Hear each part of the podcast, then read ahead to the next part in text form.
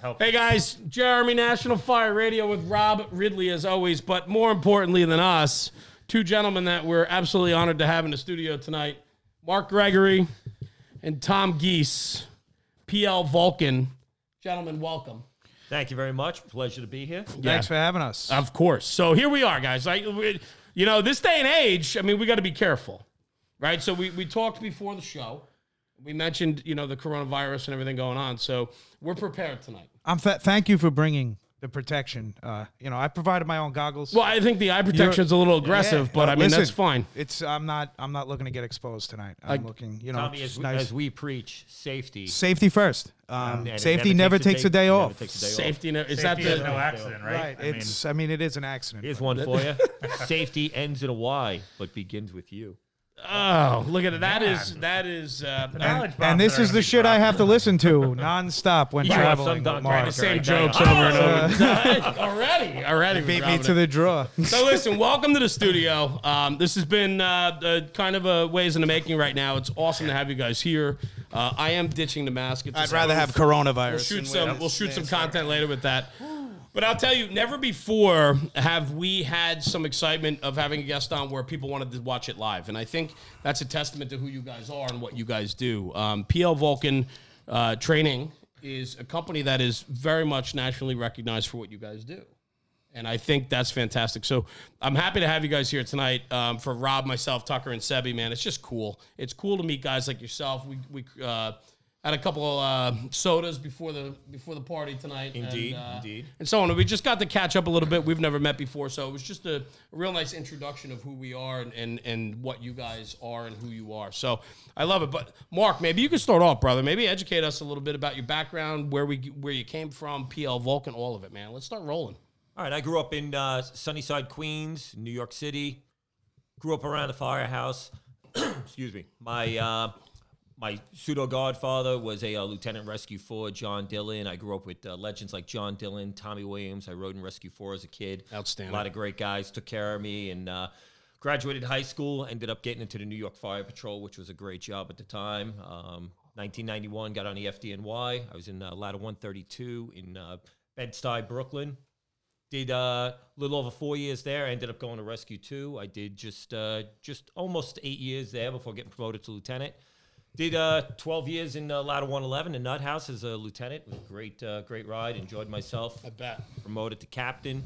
Out to Queens for three years. And uh, I knew it was time to come home, come back to the Borough Fire. And uh, I'm back in Brooklyn now. Ladder one seventy-six in Brooklyn. And uh, that's it. That's it in a nutshell, Captain man. Of one seventy-six. Captain truck, of Ladder right? one seventy-six, Tin House truck. That's fantastic. Tom, what's your backstory, brother? What brought you here tonight to our beautiful studio? Uh, Mark drove. That, my ghetto jet. Yeah, Mark's Is that ghetto, what it was? Yeah, Mark's ghetto jet. I love. Let's talk about New York City firemen for a minute. I love how most of them have that commute car for the job. Indeed. You have to. Oh, yeah. Yeah. Understand. Yeah, I, I you know, I don't. But uh, you know, Mark makes a lot more money than I do. So I just have one car. Yeah. Thing, what, right? yeah, Different it's, level. It's, yeah. What, what do you above. think of my ghetto jet? It's phenomenal. I mean, it has two radios in it. What kind of car?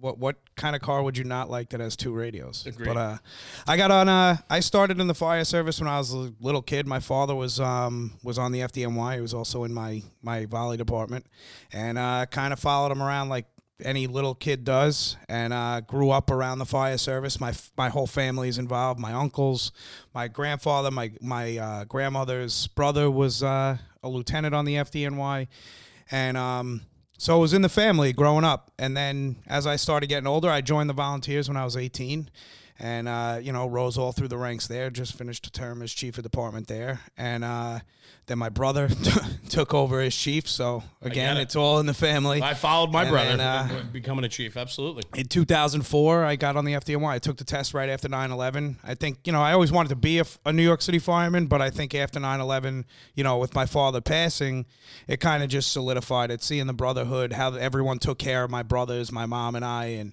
kind of solidified the fact that this is what I'm going to do for the rest of my life. And then I uh, did well on the test. And ended up uh, graduating probie school, going to Ladder one forty-seven in the Flatbush section of Brooklyn, the pride of Flatbush.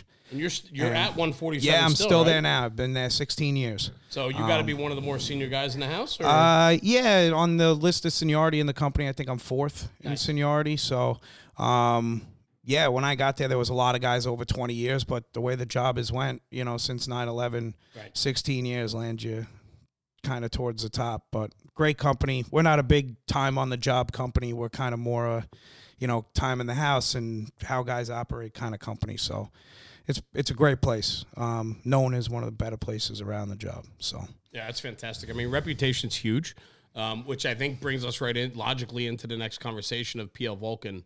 Um, you know, I think a lot of people, I mean, you guys have stellar careers in the F D N Y and who you are, and, and you're, you know, um, all very well respected um, across the job. But I think what really stands out for me and how I how I know you, and I don't really know you, but I know of you, is through... Well, we, know, we know each other now. Now we do. Absolutely. I mean, I mean is, practically like brothers at yeah. this point. Right. I mean, you'll be coming to my second wedding, my third wedding. I mean, yeah. you guys will be... Yeah. Uh, I don't yeah. December twenty-fourth, but if you want to come over to my house, we're doing this... Wait a second. And, Back oh, up. Second nice. wedding? You're going to have a second wedding? No, I better not. My wife's an angel, so I'm, right, gonna, I got I'm not going to screw that up. My Mark man. and but I got attacked by the divorce. I get monster. it. I, you know, it's listen, it, that's a that's a part of this beast, right? I mean... It, one hundred percent. That's a whole nother conversation, yeah. right? I was teasing, but... We don't I mean, need to have it. that. I get it. We don't need to have that conversation. No, we certainly don't. We're moving forward. But I want to I want to hit on, like, um, we we're talking we're talking about, like, respect and and um, you know, and leaving uh, you know, I want to even say a legacy, and, and how I got to know and become known of who you guys were was through that P L. Vulcan brand, right? I think that really defines um, you guys. You guys have taken your careers and your experiences, um, whether in one forty-seven or Mark throughout your career of of the special operations companies and back to the truck. You know, you guys bring a lot to the table through your training company. Mark, maybe you can hit on that a little bit. Tell us all about it, man. I'd love to hear about it. Well, really got the, uh, I guess you'd call it the uh, the knack to get into the uh, teaching business, working with Pete Lund. Pete was lieutenant in Rescue two when I was a firefighter there.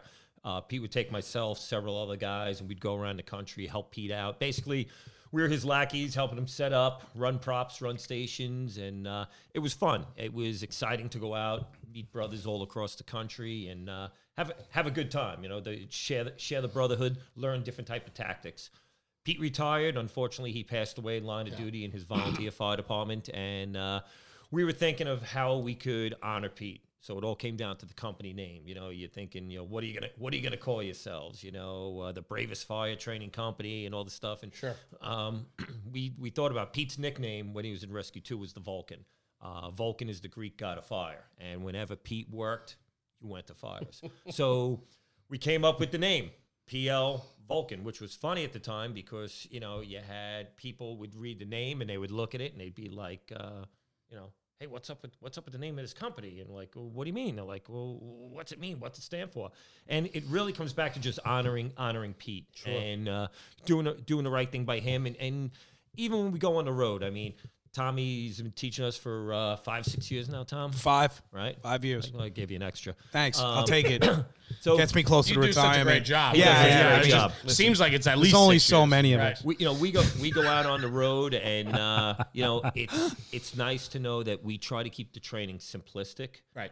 Fun, right? But we want to make sure that guys, you know, also are taking the seriousness of what the job is, and uh, it's been a great ride. I mean, uh, met a lot of great friends all throughout the nation. Uh, We were in Japan two years ago. That's yeah. great. We did some training Okinawa. in Japan. That was that was pretty uh, that was pretty wild. But uh, just the people that you meet training, the people like yourselves that we meet doing this, and then uh, you know the instructors itself. We were saying before, we've got a nice little tight family, and uh, just like any family, we're dysfunctional at times. We fight at times. We hug at times. And uh, do you guys do you along. do you open up? I mean, you guys do a lot of training. I know tomorrow you're flying out to go do another class, Texas. right? Yep. You can take the masks with you if you need them. But, yeah. Well, I thought we needed them back. Have, we, don't, we don't need those back? No, no, we don't. Oh, okay. They have no cases in the county that we're going to. We're going to Baycliffe, Texas tomorrow, so no no cases near Baycliffe, Texas. But that airplane you're traveling on is a whole nother. Well, no, I don't, I, I, don't think that, I don't care. I flew a week ago. I could care less. On it, yeah, yeah, I'm hoping. Right. I'm hoping to right. erode myself for a nice three-hour gotcha, nap the on the way. Absolutely. Did that last week. There was nobody on the flight yeah, coming back from Tampa, so. so Um, where I'm going with this, Mark, is is do you open up your uh, conferences, your lectures, your uh, hands-on with the story of P L. Vulcan? We we if we don't do it in the beginning, somehow or another, we work it into the presentation. I think it's so important. I really do. You know, it's just really, oh, Pete's memory, getting the point across. The point across of, you know, we're firefighters, but we're also, you know, we want to be mentors, and we were all mentored. So we were all in that position, you know, we great guys have taught us, and we just want, you know, we're giving back, we're giving back across the country. So uh, it's, it's a good feeling. Without a doubt. I think one of the, uh, haven't had you guys come up to Poughkeepsie, New York for some training, like, um, and we, I've talked about this with uh, some other people. We've had Aaron Heller in here before, and, and the the guys that came up to do the training with us, um, like a lot of guys were nervous because like, oh, we're not, we're not Rescue four firemen. Like we're not, like, you know, we're not these like, you know, like giants, et cetera. And like, they were just like, hey, we're regular guys like you. We're just going to show you how to do this. And like, I don't want to say they took the wind out of guys' sails, but they like, they, they bought, broke it down to that level, and they were just regular people like us. And it was, It it happens. It's great to get the training from them. I, I mean, I said to Jeremy before, it happens every class we go to. Right. Like we'll do, people will say, "Hey, do you want to come teach on Saturday?" And we always say, "Well, why don't we do a lecture Friday night and then do the classroom on Saturday?" And they're like, "Well, why are we doing that?" Well, like because most guys want to be home with their family at some point in time over the weekend. So we do, let's say, a, a man and machine class. We'll do an eight-hour class Friday night. We do the lecture, and after lecture we go out and just like just like today, right? right. Going to going to yep. Billy's. Absolutely. You go there, you sit. You talk to guys and you learn, hey, this guy is no different than me. He puts his pants on the same way. Mm-hmm. He's working two jobs. He's, uh, you know, he's driving around in a ghetto beater. So when we go back to the classroom on Saturday and we start the hands-on stuff, it's just such a better relationship. It's I really think that's, worked out well for that's us. One of the most important parts of the uh, of what P L. Vulcan does is, um, like I'm an instructor for us. My my little brother is a, is a teacher with us as well, and it's my little brother has a very different mentality about it than I do. He's the you know anti-buff guy who you know if you show up, he'll count the amount of things hanging off your bunker coat and make fun of you for it. You know, but to me, I'm the I'm the buffy one of of the two of us, and but people. See that we're just the regular guys in, in the firehouse. Sure. You know, it's when uh, when we show up, it's everywhere we go. It's the exact same circus, man. It's the clowns have different faces, and but they see that we're just a part of that. We're not we're not above anybody. We just happen to, you know, I say it all the time. I'm very lucky to work where I work. I'm very lucky to have had a father who worked where he worked and give me all you know all the information he gave me. Um, So it's it's kind of like my job to go out there and share it. You know, you know what's what's super cool about what you just said is we we get a lot of feedback from people from across the country, and it's young kids through the senior man that that send us some messages or hey, this podcast struck a chord with me. I listen to you guys, gets me through my commute. I got an hour commute, whatever. Right. Right. Super cool and humbled by that. But I love the message that you just brought because we get that all the time. We get the fa- like not everybody has the ability to go to jobs every day. Not everybody works in Brooklyn or Baltimore or D C or Philly. one hundred percent. And, you know, and so I would think the majority of the fire service is not going to fires on a daily or even weekly basis. But they want to hear from the guys who are. Well, I agree. But the guys that are have such a lesson to tell, such stories to tell. But they have to be able to tell them on the level that understanding that not everybody's been afforded the opportunity to go to work as much maybe as you were one hundred percent. On your last tour. I think that's important. And, and it goes back to, too, I think one of the biggest things we try to teach guys is simplicity. Right. You know, don't mm-hmm. don't look at this picture like, whoa. Mark, can I just interrupt you for a second? I'm looking at his phone right here, and Carol Felice Geese is my mother, and she wrote, "Hi, Mark." And on the comments from Facebook, hi, hi, hi Mama Geese. I, but I did notice there's no hi Tommy, well, hi Sonny, Tom, or Tommy, anything me like and Mom that. Have something so, to tell you. Yeah, I, listen, oh. I'm already well aware I'm the third favorite in the line of three boys. She didn't um, ask if we have coronavirus. Yeah, she asked I if love we. The fact she, that during all of this, he's looking at yeah, who's watching. It's hi, Mark. I love that. Like, I'm not watching. I just see Carol Felice Geese. That rings a bell. It's my Maybe mom. She and didn't it's recognize hi, you with that Mark. Mustache. I mean, is she kidding me? Could Ma, be, I mean, really? Is this a joke? You hi, t- Mark. Your son is sitting here on the radio. I mean, no, no hi, Tommy. That's no Tucker mustache. Uh, Jimmy either, Adams just, just posts hi, Tommy. Hey, Jimmy Adams, how now are you? Now, now Speaking of creepy, and the, hi, Tommy. Ah, see your mom. You're awesome. Your mom's got your back. Yeah, dude, she had to be prompted to do it. That's phenomenal. Thanks a lot, Ma. It's great. She just feeling real good about myself right what's now. His, what's his name again? Oh, that's right, Tommy. She asked my two other brothers. Hey, which one's that?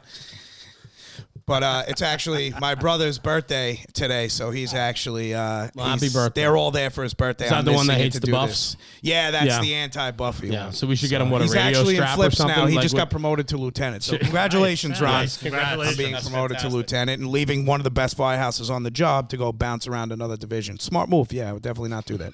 But um, anyway, moving along. Hey, Mark, let's get back to where you were going, pal. Yeah. You, do you remember? Or? Uh, yeah, yeah. I kind of think so. No, uh, absolutely. Simplicity. You know, again, uh, it was funny. We, I, I teach a class for Suffolk Community College on extrication. A kid brought webbing in the other day, and we just went over, you know, what do you carry it for? Is it just strictly for removing a down fireman or a victim? And we went over, you know, making a two to one, setting it up that you can climb over a fence, using it for lowering tools, raising tools, you know? And that's the thing. I think when you show these kids that are out there today, and it's not always just kids, when you show people, there's other, you know, there's other ways that you can use a device or uh, other ways that you can skin a cat. They appreciate it. And they appreciate the fact that you talk to them on the same level. Yeah. And you're not talking to them above, you know, above them.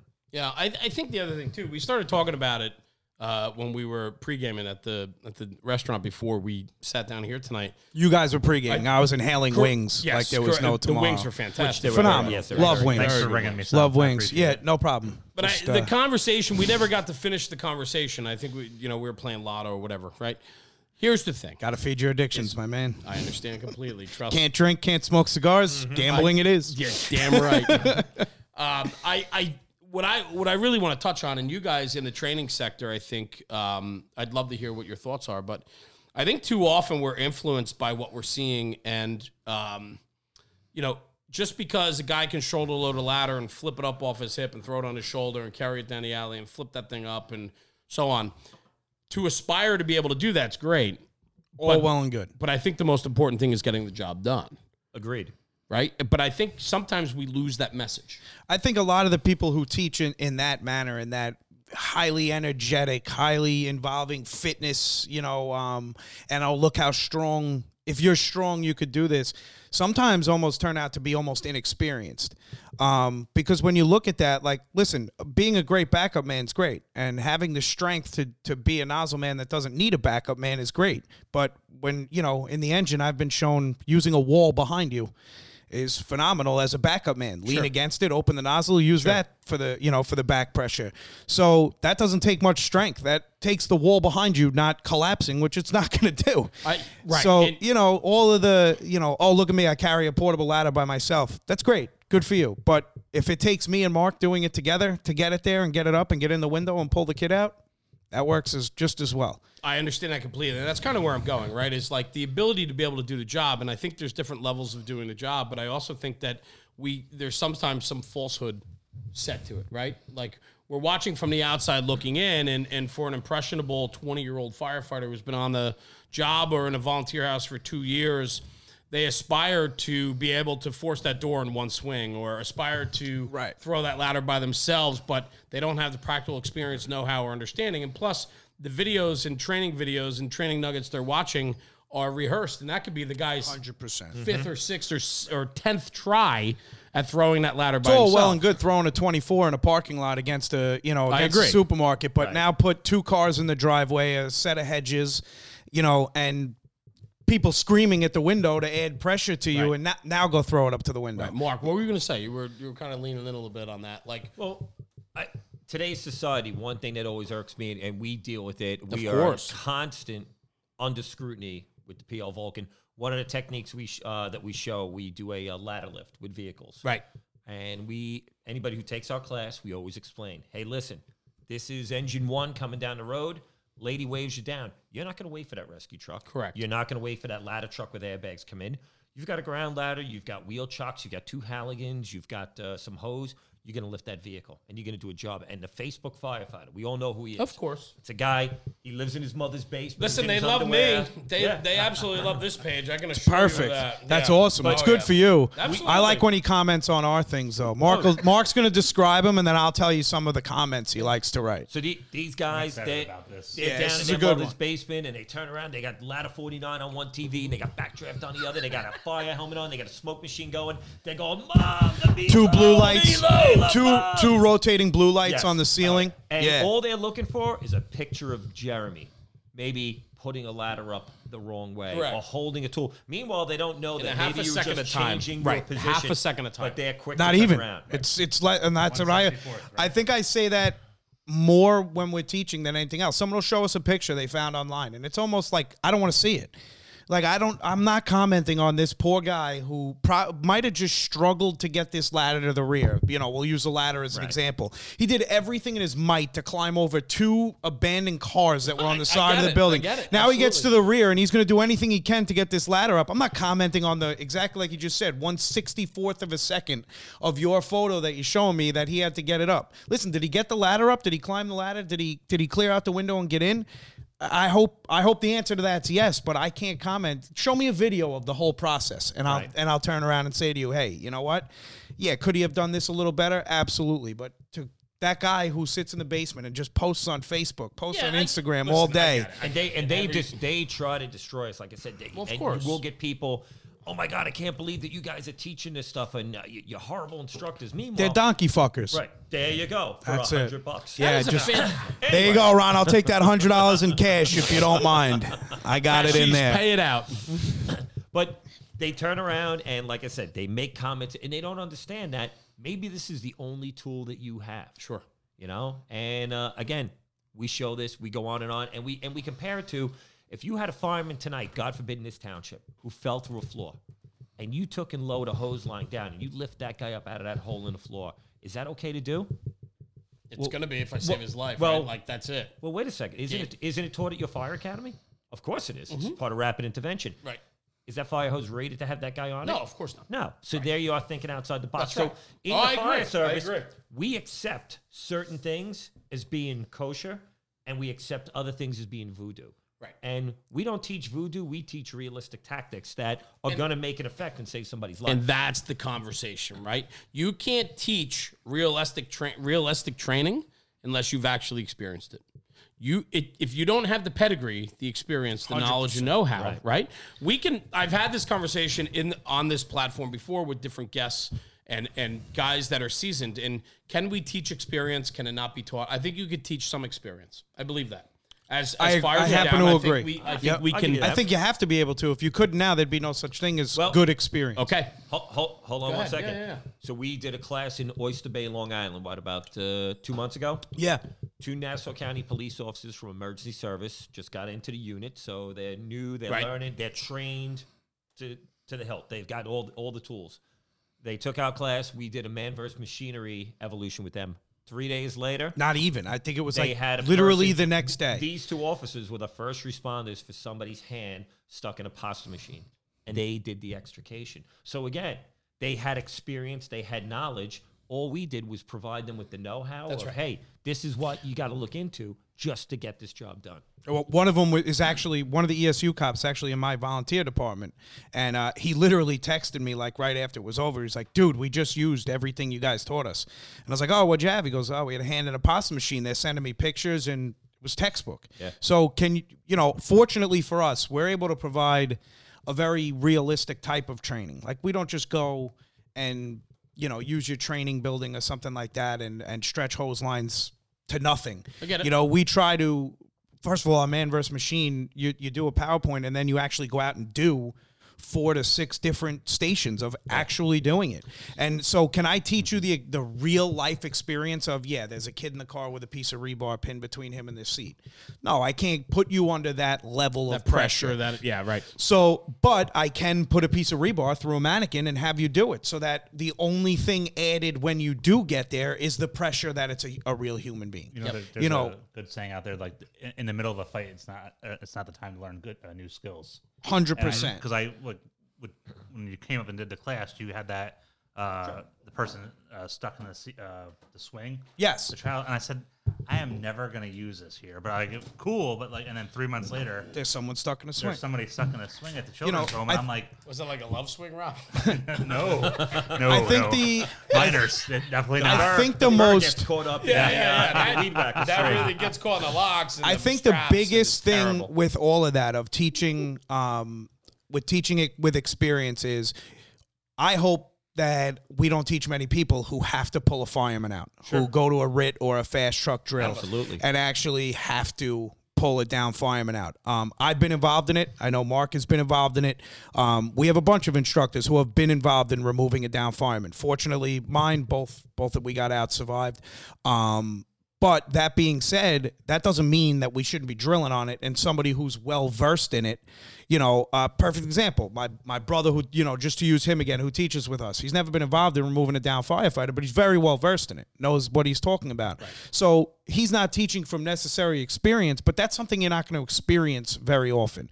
You know, have I experienced every bit of man versus machine? No, but fortunately, through working with Mark, through working with guys like Ray Griffin, one of our instructors, Pat, uh, you know, Jimmy, Jimmy Sanders, who's one of our instructors, senior man of Rescue two. I mean, these are people who aren't, there's nobody who's really going to do it much more than that. Right. Um, so but that's where teaching that experience, that's, right? Where that's we can, the experience. Right. Is if I, if you're learning from someone who has the experience, yes, you're not fully getting that experience, but at the same time, you're getting more I get it. experience. And the, and the beauty of our group, again, and it's not even just plugging a group, it's, it's just, we learn from each other.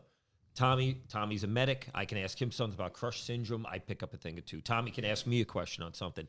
I can go to uh, Ray Griffin or Ronnie Geese or Jimmy Adams, whoever, and we all pick something up from each other. And we basically, we feed the fire because somebody's got something to say when we build a new prop. Somebody's got something to add that maybe one of one of the rest of us didn't think about. And it feeds the fire, which is, you know, what you want to do as a, as a I think a that's another. That's it. That's that's absolutely. Good. That's another great thing about our group of instructors is we're, I joke all the time. I learn as much teaching a class as I do share sure. with that I know, you know, because sometimes you'll teach with an instructor you haven't taught with in a while, and you know during lunch you'll be like, hey, I want to show you something real quick. I just picked up from someone else somewhere else. And then all of a sudden it's you know you're learning while you're there as well. I don't, so. I don't think there's anything better than being pushed. Right? Like we talked about it earlier. When, when you surround yourself with like-minded people, they're going to push you to be better. And they're going to, you're, not everybody knows everything. There's going to be a little tip or trick or hack or something that is out there that you've never seen or known before. And you're going to pick that up, whether yeah, on a training ground, no doubt. Fire, right? But here's, here's my disconnect with all of this. If we're not willing to take that and push that forward, then we're losing. There's Agreed. no such thing as knowing everything on this job. And right. I think... I think if you don't know that, it's it's yeah. But I think we go. have an obligation too, Mike, where where we need to push that forward, right, Mark? This, you're a captain of a very busy truck company. You have an obligation, right, between yep. your between the the lieutenant below you and then your crews to really push and promote what you've learned and known, so that you leave your stamp on what we're doing. I think the biggest thing that gets left let down in training is theory. Yeah. So talk about that. Let's say, yeah, that's good. Yes. I, I come in and I come in as a teaching group and I teach you today about large area search. I tell you that we've got this main line. We're going to go in one hundred fifty feet. We've got tag lines. You tell me we've got twenty-five foot tag lines and we go out. And like when I teach with Tommy or one of the other guys, we say, well, you got twenty-five foot tag lines. And they're like, yeah, why? Because we've always had them that way. Okay, but why? And here's my thought process behind it. Me and you go into a private dwelling fire tonight. How far are we normally apart from each other? Right. ten, fifteen right, feet, exactly. right? Depending so on the room, the building, right? When are we when are we using a search line in a building that basically has Large our butt area. muscle right. puckering like this? Absolutely. So do you? I really want you, now when I stretch my arms out, twenty-five to thirty feet away from me, where I don't know the environment and I don't know what's going on. It's not a typical private dwelling where I know there's a window every couple of feet. So we show guys searching with a ten to twelve foot. Uh, tagline off the search rope, and they go, "Wow, that's too short." And when you show them, they go, hey, "Makes sense." Kind of makes sense. You know what? You you're taking smaller pieces out of the pie, but you're getting the pie taken care of. If that makes sense, mm-hmm. you know, you're not swooping around things. You're actually chomping away, and you're taking those pieces out. Man and machine guys will say, "Hey, we got a guy with his hand stuck in a meat grinder," and they go over and they're cutting with the right angle grinder, and we'll say the blade goes bad, right? All right. Handle this, and they look at you like you have six heads, and it's like, hey, bro, you know it's going to happen. But that's the thing. Many of us do not teach the full theory of the class, and no one's going to come up to you. Well, I shouldn't say no, and very few people are going to come up and say, hey, dude, I, I've never changed the uh, the band on a bandsaw. Can right. you show me? Because yep. it's fireman. Sure, what, right. are, what are we always afraid of? Someone's going to. Are right. you kidding me? Yeah. You don't know doing it wrong. But how do you not know that? Like, yeah, when we're when we're at that fence impoundment, and we need that tool P M'd. And you're the only guy, you got to know how to do this stuff. Yeah. And I, I'm very big on, you've got to teach the theory before you teach the entire operation. You got to make sure guys understand this stuff. I love this conversation. I'll tell you why, because, uh, you know, I kind of relate this to today's fire service, because now more than ever, we have to explain the why. And I'm I'm huge on explain. I'm huge on asking the why. Why? If we're teaching, so why? What do you mean why? Why? Why do you ask why? Why do you ask why? But you know why? How many guys? You know so how many, anyway, you know how many people are afraid to ask why? Hundred percent. But I like being. Or the, how many how many guys don't want to have to answer the why? And typically, it's because they don't know. I like being the person in the how. in the front True. of the room, you know, teaching and asking why. You know, like perfect example, the search rope. Well, why do we use it? And then, you know, somebody will give the answer, oh, we use it in large areas. No, wh- why do we use it? And then it takes a little while, but you get out of someone or you explain that we use it in areas where we're nervous about getting back out of, right? We're using a search rope for to start for one reason, Come so on. that we have a ve- right. right. We have a very quick way out. We use it in large areas. Why? Because there's nothing to, to touch on the wall sometimes. The walls are thirty feet from where we are. Right. So it becomes our wall. You know, we actually had a guy, we were drilling on the search rope the other night, and uh, a younger fireman in our firehouse who's very, very sharp said that he heard once from a boss, he used to shoot straight down the middle of the building with the search rope to divide the building in half. And then he would be able to tell the engine it's to the left of the rope or to the right of the rope. Awesome tip. I had never heard that before, and I liked it. But to me, we had a fire in the basement of a tire store once. And the chauffeur goes, uh, I'm sorry, it was on the first floor of a tire store. Chauffeur goes down to the basement to check this, the basement with no search rope. Gets down there, no fire in the basement, no heat, just a lot of smoke, gets a little turned around, but finds his way out. My question to him is, why no search rope? Yeah. Well, it was the basement. It was, it was only a twenty by sixty building. Well, if you look back as why do yeah. we take the search rope? The search rope is so I'm confident I one hundred percent have a way out. I know this rope is my way out. Where else should I be taking that other than where a massive amount of rubber is burning? Um, the smoke is, is so thick you can lean on it. That's a Buffy statement for all you people back there. And uh, right? And then I have my way out. This rope is my way out. And plus, put the knots in it, right? Now I have the knots. I'm twenty-five feet in. twenty-five feet into a basement of a tire store. I've passed three hundred tires on my way. Maybe I'm a little too deep here. Maybe it's I'm by myself. It's time to back up. So it's little things like that where, where when you ask the why, you know, sometimes you get a lot better answers. Oh, I like to force a door like this. Why? Well, this, that, and the other thing. But isn't well, isn't but you, why the the uh, the devil right now? I mean, like everybody's this new this younger generation in the firehouse. They want to know why. Without a, but I like that. But I do too, right? I like but it, and you so, get a guy. So why wh- why are you blaming the younger generation? That, they, I agree. It's like that. It's like that kid at home that you have. You've got that three-year-old at home that asks. I why. agree. They're curious. Well, you That's know what? Right. They want the answers. Keep feeding, feeding them. Keep without feeding a doubt. Them. My Feed thing them. is, everyone tells you you're supposed. You're not supposed to use the, the bunny tool to force a door. Well, my answer to that is why? Why? Well, because everyone always told me I should be working on it conventionally. I should know how to do it conventionally. one hundred percent. But I ask you this: it's your kid behind that door at three in the morning, and we pull up first due, and it's out two windows of this apartment. Why are you not using that bunny tool? Well, I should know how to do it conventionally. Well, I'm you're carrying on every run you go to a guarantee. That bunny tool works ninety-nine percent of the time. Yeah. If it doesn't work, it spreads the door enough to get the Halligan in to finish the job. So why? Why wouldn't you use it if it's the guarantee? They're screaming on the way up the stairs. There's people still in the apartment. It's three o'clock in the morning. The door's locked. It's a good chance there's people still in the apartment. So why? So when, you know, everybody complains about these young guys, these millennials, if yeah, you will, yeah, yeah. they're the biggest cancer to the fire Listen, service, we right? Talk the about millennials. All the t- we talk about all the time. At the same ago, time, we were the biggest cancer to the without fire. Without a doubt. And I, But to yes. me, them walking in the firehouse with one hundred why questions is phenomenal. Every one mm-hmm. of their whys is a drill. And we have an opportunity and the responsibility to, to answer, answer that. one hundred percent. But yeah. what, what and is if it? you can't, find the guy who can. How many times do I text you, Mark, where I'm like, hey, guy just asked me a question in the firehouse. I told him I had to take a piss, ran to the bathroom, and now I'm texting you for the answer. That's good. I like oh. that. You know, but, but or not, I'll, or I'll tell it, the guy. Nine out of ten times you're asking me what I'm wearing. But then, yeah, you throw that but I'll, question. But I'll tell the guy straight out, you know what? I'm not one hundred percent sure. I think I have an idea, but let me get let me get the answer for you. And I'll text someone I know who has the answer to why. And get them the answer, because that's all they're looking for. They want right. the knowledge it, just like we did. And you're, I just want to jump in. It's funny, though, because we always bag our younger generation. We're like, oh, they don't want to learn. Not here. They, they no want to. No, I mean, we see it in the firehouse, right? I know. They're like, oh, they don't want to learn. They're always in their phone. They're always doing this. Or they're, but, like, they're really, they're trying to understand. reason why we're doing things. But you know, what, what brings what brings life to a fire company?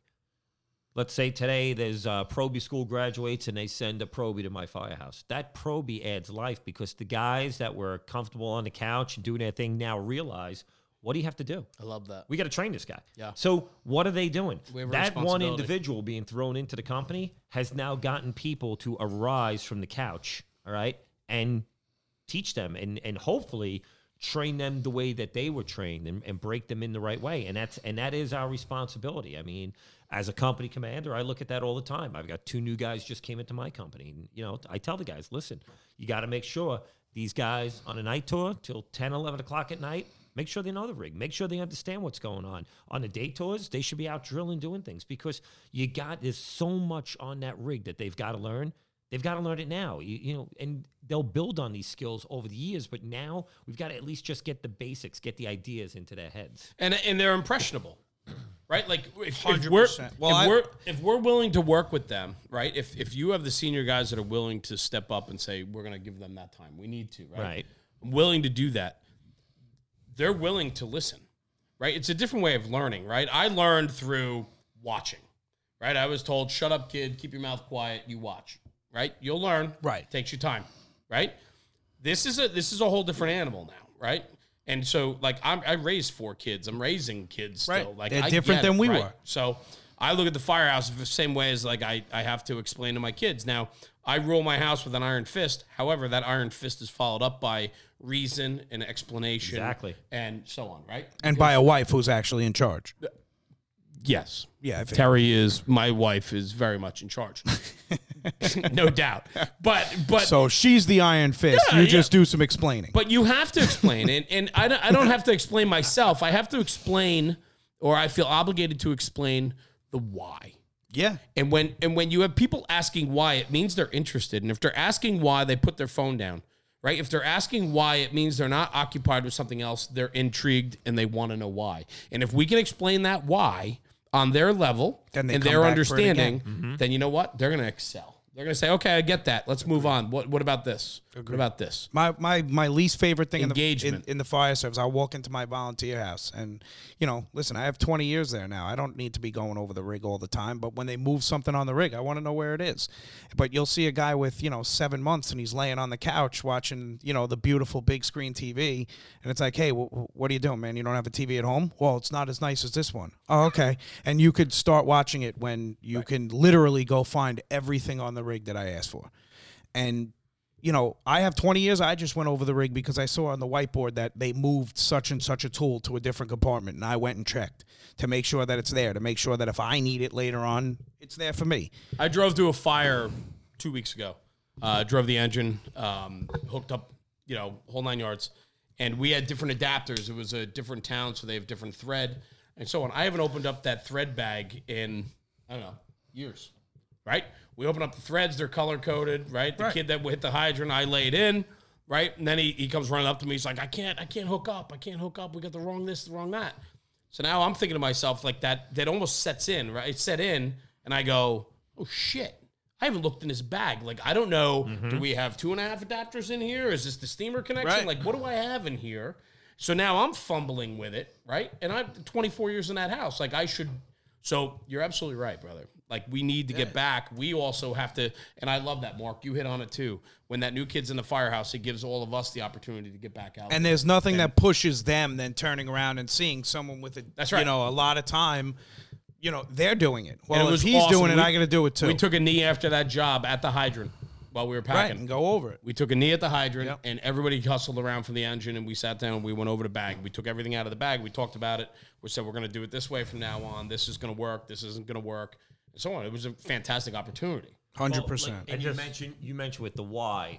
All right, the new guy being curious, which is which is all good. You also have the new guy that just wants to question authority. Oh well, I get that and, too. Absolutely. But even that could be a learning, could be a learning point because that guy's looking to just question. You know, why do we have to do this, and why do we have to? And it's because they don't understand the culture. You know. Why do we all turn out for this? And why do we all have to be at that? Or, you know, why do we all carry this in our gear? And why? Because there's a there's a reason why you have that twenty-four-foot piece of webbing. Somebody died. A guy had a hard time getting them out. and the job gave you this webbing to make sure that you could get somebody out. Why do you wear that bailout system? Because somebody gave their life and they turned around and someone said, hey, we need to give these guys the best protection possible, and that's why you have it. And I think when you get those points into their head, they might not admit it to you then, but they think about it on the car ride home and they go, all right. Excellent, yeah. Yeah. I, that's, Mark, what you just said on is super powerful, right? When you have things in the job that um, change because of something that's happened, it's super impactful. Um, it affects the most senior guy all the way down, right? And unfortunately, it's usually the only way things do change. We're, very, we're extremely, yeah. as a profession, if you will, we're extremely reactionary, right? We, we change something as little as we, we go to a job and we stretch a different way because in such and such of an apartment complex in your response area. Well, why why do you guys back the rig back down and then drop a line and pull back out? Well, one time we had a job and we lost half the apartment complex because we tried to find a hydrant in and it doesn't exist. You know, so we're we're reactionary, and that's okay. I mean, you're never going to predict everything we're going to go to. But like you said, it's very powerful from, you know, the senior guy in the firehouse down when a, a Black Sunday happens on the F D N Y. And then all of a sudden, we're all wearing bailout ropes. But we got to be willing to tell those stories. Without a doubt. I mean, I, I was working that day, and I remember hearing it all come mm-hmm, over. Sure. And, you know, and then it comes over that someone in one oh three passes away as well. And it's, you know, it was a little overwhelming. I was still very young on the job, and it's it. like, Jesus, this is uh this is a pretty bad day here. What what's going on? But but like everything with time, things heal and people move on. But we have to rekindle those stories, though. I think it's important for our lineage. No. Well, I go ahead. No, go ahead. I say it all. We tell the stories of my dad nonstop. I mean, my dad was a fixture in our volley house. I mean, when when he went, the place took a big hit. Um, we have another senior guy there who's, you know, like a father to my brothers and I, and a, an awesome, awesome guy. And uh, kind of as time went on, he molded into both roles. You know, my father was the operational guy and the, hey, we need to buy this. You know, we need to do this. Sure. We need to keep up with the changing sure. times. And then the guy, John, who's the other senior guy there, was kind of like, Ronnie, we don't have the money for that, or let's put this off till then. So they, they played off each other very well. And then you saw it took a little bit of time, but all of a sudden, they the one guy who was left molded into both roles. And right. how he did it was he went to guys like my brothers and I, or other guys who were very active in the operational side of it, and was like, hey, what do you think? You know, I got to make this decision on my own now, so what do you think? And he, it's now that we joke, it's his firehouse. You know, he's the senior guy, and nothing, everything goes through him. Yeah. Um, you know, you're the captain there. It's almost like, you know, it's a borderline insult because you yeah. have to ask him if it's okay.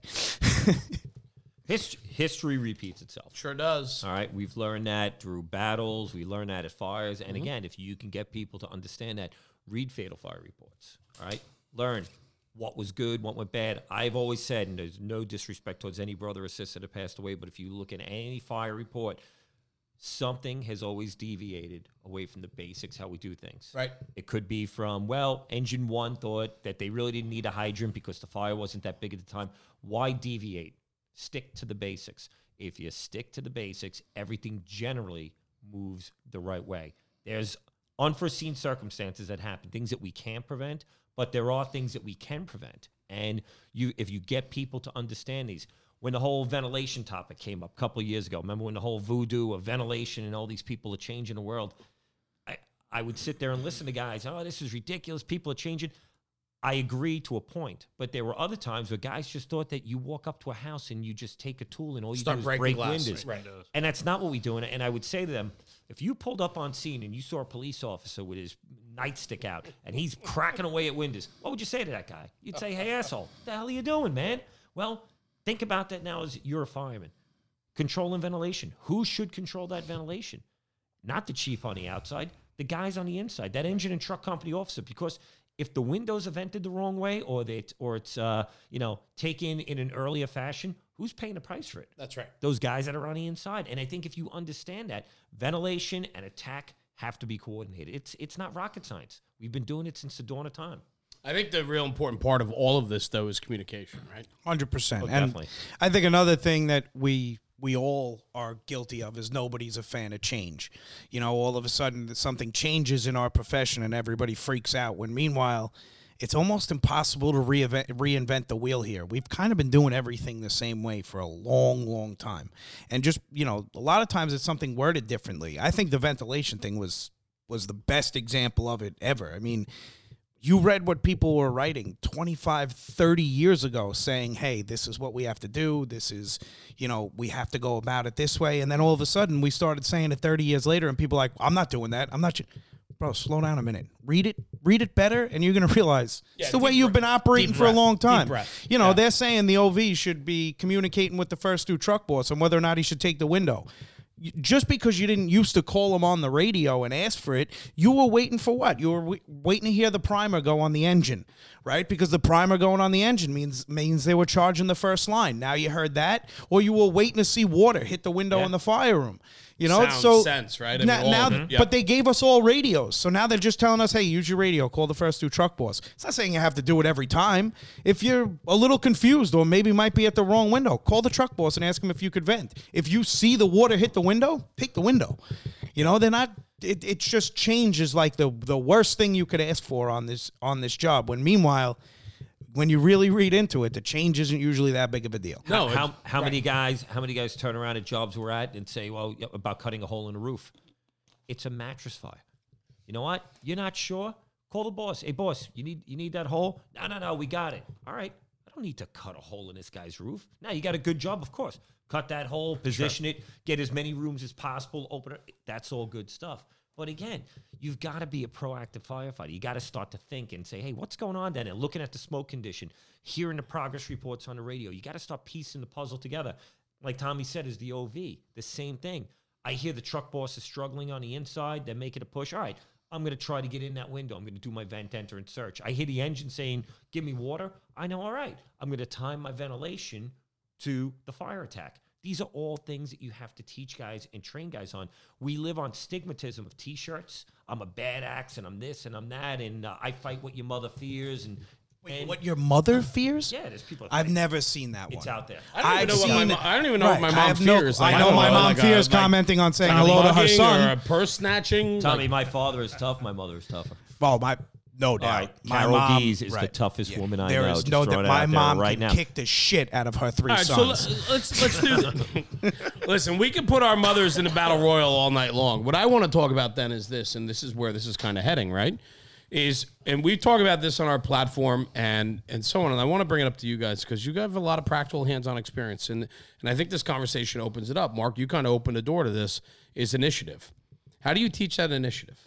How do we take, right, in the, in the F D N Y, you guys have riding positions in your five-man engine, six-man truck, right? Yes. Mm-hmm. So everybody, on especially on the truck side, you're working independently mostly unless you're the, what, irons, irons with the can. officer, right? right? In the can, irons right? Irons in the can or with the officer. So so if you're the O V or the roof, right, or the chauffeur, whatever whatever the position, right, you're typically working independent. Mm-hmm. And typically that's a more senior position right. because it is... a position that requires experience thinking. and it, yeah, thinking. Thinking. That's a good way to put it. It's it's simple. It's thinking. You put that guy in as a as a boss. You put that guy into that position because you know he can think, or you're training him to think. So it's all about thinking. Easy said. Oh, one hundred percent. Yeah. I think pride has a lot to e- do with it too. Now, I mean, I just know, took I'm, a dramatic pause. If you, will. I could Not, take, no. but, I could take any idiot. Right, and as long as he has personal pride, you you're you're banking on that when he's riding the position. Go learn it, have some pride in what you're doing, and now yeah. give it to me. You know, and same thing as when you screw up or you you know you quote unquote fuck up. Be Own ready it. to hear about it. Yeah, and a hundred percent be ready to hear about it, and don't tell me, you know, I don't think I was wrong. Thinking you know? thinking does not mean that you did it a hundred percent right. Thinking means you did what you thought was the right way to do it. Oh, I agree. The policy I agree. and tactics. I agree. I, I was an acting battalion chief yesterday in uh, in my neighborhood. We had a job, and I said to the all hands chief, and I said to the deputy, how'd I do? What could I have done better? What should I change? And that's the only way I think you learn. Every fire you go to, Tommy Geese is the irons guy. He turns around, tells the other guys in the company what he did. Somebody may say, hey, that was a good move that he did. Hey, that's something I'm going to throw in, in the bank. I like that move. Somebody else may say, hey, Tommy, I ran into the same situation two weeks ago. Next time you get this, try that. That's how we all learn. Are we having those conversations still? I think so. Yeah, I think so. I think there's still the conversation of where you, you know, you did it wrong, you did it right, you. But I always look for the reason. You know, what did what did you? I did this. Okay, why? You know, we go back, saying there it is. The I think why what, again? I think but what I was. Uh, go ahead, Rob. I'm I think sorry. that one of the things that comes out of this is that we've never, we've never tackled it as a fire service. I don't think in like a, a sexy class or anything like that. But it, it's by doing this, we're teaching logic. Because that's what we're getting at. We're, we want a logical Ooh. firefighter looking at the building, making decisions, thinking, and seeing things through. Like I heard a great quote the other day. Somebody said something about, like, hey, you throw tools in the toolbox, but, like, when the shit hits the fan, my toolbox is a mess. Like, I'm going to open it up, and I'm right here, screws here. With that logic and that theory that this is what's coming out of that, you know, of, of that, the experience and getting, giving the guys the feedback or saying that, hey, I did this on this door, and you bring it back. That's what's and I think our, the I think the asking of, you know, not just what you did, but you may get an explanation that kind of shocks you a little bit. You yeah. know, oh, I had the O V. All right, you, I'm, you know, in our company, you're supposed to go to, you know, for, it, we'll just use an example. You're supposed to go to the rear and go in a second floor window. You went through a first floor window, so automatically in my head you're wrong. But then you ask, you know, why why'd you do that? Well, there were Buzz Lightyear curtains blowing in the wind, and I didn't see a kid laying on the floor. Okay, sounds good. I just got an answer that's right. You know, uh, yeah, you made the good move. You you saw a kid's bedroom with smoke coming out of it and no kid. So odds are you were going through the window thinking, hey, this kid's probably still in here. You made a great move. Yeah, there was no kid in there, but you had an explanation for your move. Yeah, I, I agree. All right, and I just agree. Because, you know, I think that your move wasn't our quote-unquote company procedure, you gave me the right reason. If your reason is, I don't know, or... it's the only thing I could think of, well, then you fucked up. You were you, wrong. You can't fault, like, my, my thing as a manager, right, whether in a firehouse or in my in my business and in life and my kids, you can't find fault in somebody making a decision if they can back up their decision that's with reason. Exactly, that's exactly right? well, what I'm getting but, at. But too often, too often it's easy to pick that apart. And right. I think I think that's happening everywhere, right? Like, I think it's easy to dis discount the reasoning because you know better, or or belittle, right, or or knock them down a peg because without a doubt, but the that, outcome wasn't what you wanted. But right? It doesn't necessarily mean we can't pick it apart. You I, know, I understand we, that too. You know, right. I like people who say, "Oh, the Monday morning quarterbacks of a fire, the right. armchair quarterbacks of a fire." Well, what else would you like? I wasn't at your fire, right? right? I I'm not I'm not saying that I should be commenting ridiculously and saying everything you did was wrong, but at the same time, I'm giving you my input on an ex- experiences I've had that are similar. So you went through that first floor window without the Buzz Lightyear curtains blowing in the wind. Well, why'd you do it? I I thought that was the right move. Okay, it wasn't the right move. The right move right. is second floor rear. Sure. Why? Well, the reason it is is because the inside team is hopefully covering that first floor where the fire is. You have to get somewhere else. We're trying to cover as much of the building with as little people as we can. Oh, okay.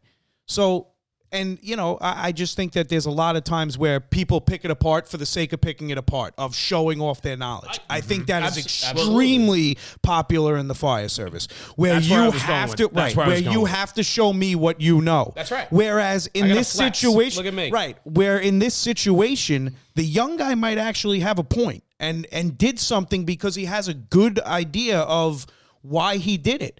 And then you take that and you kind of move on from it, and it's, hey, this guy's more heads up than I thought. I love that. You know, and I, you, I didn't see his reasoning. And that's that's a gr- up to me is a great example of he was running to the rear, and as he's getting to the rear with his portable ladder, he sees those curtains blowing in the wind, and his reasoning was, hey, why wouldn't there be a kid in there? He's not that's laying right. on the floor. Right. He wasn't on the front that's lawn. Right. I didn't see him. Yeah, maybe he's in the neighbor's house, but I went after him because I thought he was in that room. Great move. Yep. I, I, that's a great move. Now, if I'm the guy who has to quote unquote flex my muscles and my knowledge, can I go after that and say, that's not what we do as a company? You know what? Then I'm wrong because he oh, has a good point, and I should be saying, all right, if you were going to the rear and you didn't see that, what should you have done? And if his answer is second floor rear, then he nailed it. It's a win. He, I, I got a guy who's you much more well. heads up than I thought. You got that right, Mark. Well, there's, there's two critiques going on in the fire service today, suggestive and accusatory. All right, especially on social media. So I'm going to say I'm going to say it's probably a seventy thirty split, suggestive being thirty percent, which is wrong. We shouldn't be doing that. Suggestive should be, Tommy just tells me, hey, I went to the rear, I saw the curtains. Okay, good move getting to the rear, bro. You did this right, this right. Okay, at this step, you probably should have changed your game. You should have went to here. You should have done this. Instead, if you look at social media, there's a picture. You holding, let's just say you with your hand up against the axe, right? Right at the head of the axe. What are people saying? Look at this idiot. He's going to smash his fingers. Not, hey, is there a reason why he was doing that in this picture? Or what? Why was this guy carrying that? Why does that guy carry that hunting knife on his radio strap, you know, or his light strap in the front? Why does he have it? What's the purpose behind it? Maybe you'll pick something up out of it. Maybe say, hey, there's, you know, there's a, another, a different tool you should be carrying, or a, a different way of doing things. But guys don't like to do that, and social media feeds into that. Because sure. if we can get on the frenzy of, did you see what that guy did from one forty-seven or one seventy-six or, you know, from uh, Patterson? Everybody just wants to sit there and rip the guy apart. But maybe you weren't there to see he couldn't get that ladder to the rear yard or whatever. Maybe whatever, hurt himself. He got a, whatever happened to him. There's always a story behind what's going on, and you need to I, know the full story. I remember as like starting in essential firefighting, there was this uh, video that they showed us that was like everything that could go wrong in the fire service, like get ready, kid. There was a video from Chicago of a tank car leaking, and a guy went up and he he put his yes. hand up on a material and he licked it. Mm-hmm. Epic. And, and everybody said he was the licker. Right. And there was a conference where he spoke, and he said, he's like, I had a great career. I did all of these things. Right. I was a hazmat guy. I knew what that product was, but that one video of me doing that one thing right. ruined me. Because nobody has an explanation. No, wasn't it maple right. syrup? Yeah. I believe it was maple yeah, syrup in the yeah, car. And he like knew they knew it. Yeah. Temp- and he did it as like a joke for, for the guys he was working with. Right. And meanwhile, nobody has that explanation, but, but plenty of people in their tighty whities in mom's right. basement. So, yeah. so let's talk. Let's wanted hold, to comment about. So let's talk about the tighty whities in the basement. I mean, I know we hit on this before, but here's the I thing. I wear boxer right? briefs, like, just for the record. I do too. Big boxer briefs, so guys. I like the support, but I, I got also, like a vent window in the side. It's like yeah. yeah I it's actually nice. I'm in. Spi- I've been wearing spider uh, spider underwear only lately. And uh, what's the matter? Yeah, no, not at all. What do you have to wear? Boxer shorts because you're hanging down to your knee? That's hurtful. Um, That's not right. Mustache. Yeah, you. Yes. He's got a ten times. That listen, is this epic, is all right. Let's clear the let's mustache. clear the air on the mustache. It's a firehouse contest, and on Saint Patrick's Day, I get to shave it. Which we can't and, march in this year anyway. Right. There is no Saint. Yeah. Done. Put your mask back on. Put your mask back on. But uh, I'm, listen, where I was, uh, Tommy, I don't mean to cut you off. I just, no. I, I think what's an important conversation is. Um, you know, National Fire Radio was born and raised and lives on social media. Social media is important to the fire service. Agreed. Um, but I think what, what the, the conversations need to be, right, the realistic conversations, is that there's there's good in social media. And anybody that's willing to take the time to shit can or bad talk or make a judgment and takes that time to type something in, right? Mm-hmm. That tells me that they're that guy in the firehouse that, like, nobody really appreciates anyway, right? They're not the ones doing the job. Because I know okay. myself, I see things all the time online, and I go, man, is that wrong? Or, but it's man, the- do I not like that picture? Or but I'm not this guy take, had nothing else better to do. I'm not going to take the time, right? Nor is right. it my place. Because who gives a shit what my opinion is?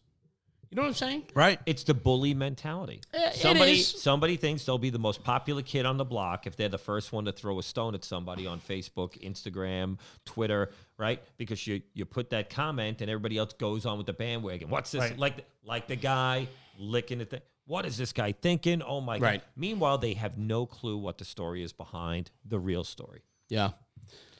All right. So we beat this to death, right? So let's talk about P L. Vulcan for a minute. You guys are doing some great things. You have a good cadre of instructors.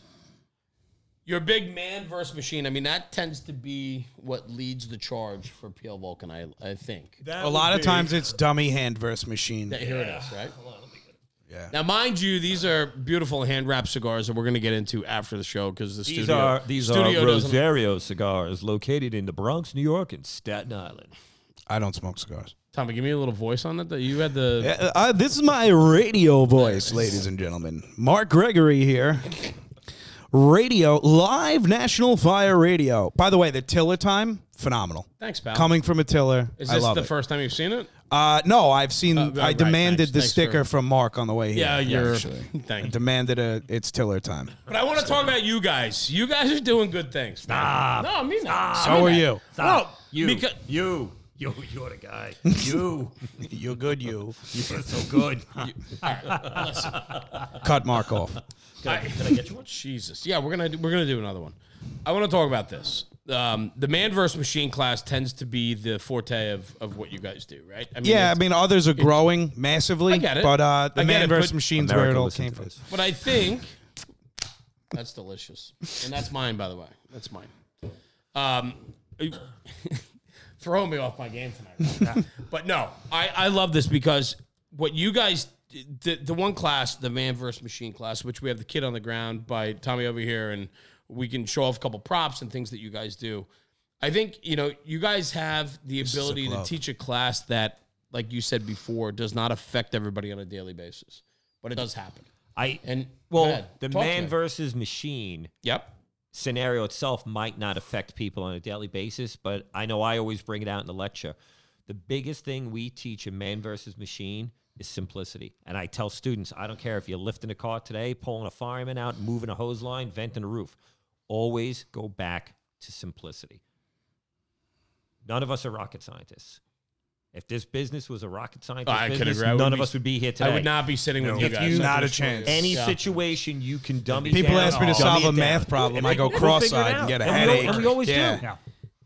But I think the simplicity thing is what made it take off. Absolutely. You know, they started years ago with, you know, long before my time with the man versus machine class. Um, since...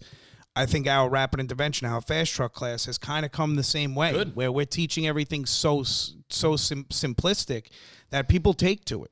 Um, you know, my joke always is, we teach a man in machine class, I'll be doing the PowerPoint, we show a slide where like twenty things are off the, you know, the heavy rescue. If you have more than three tools off of that rescue, odds are something is, there's a way to do this easier.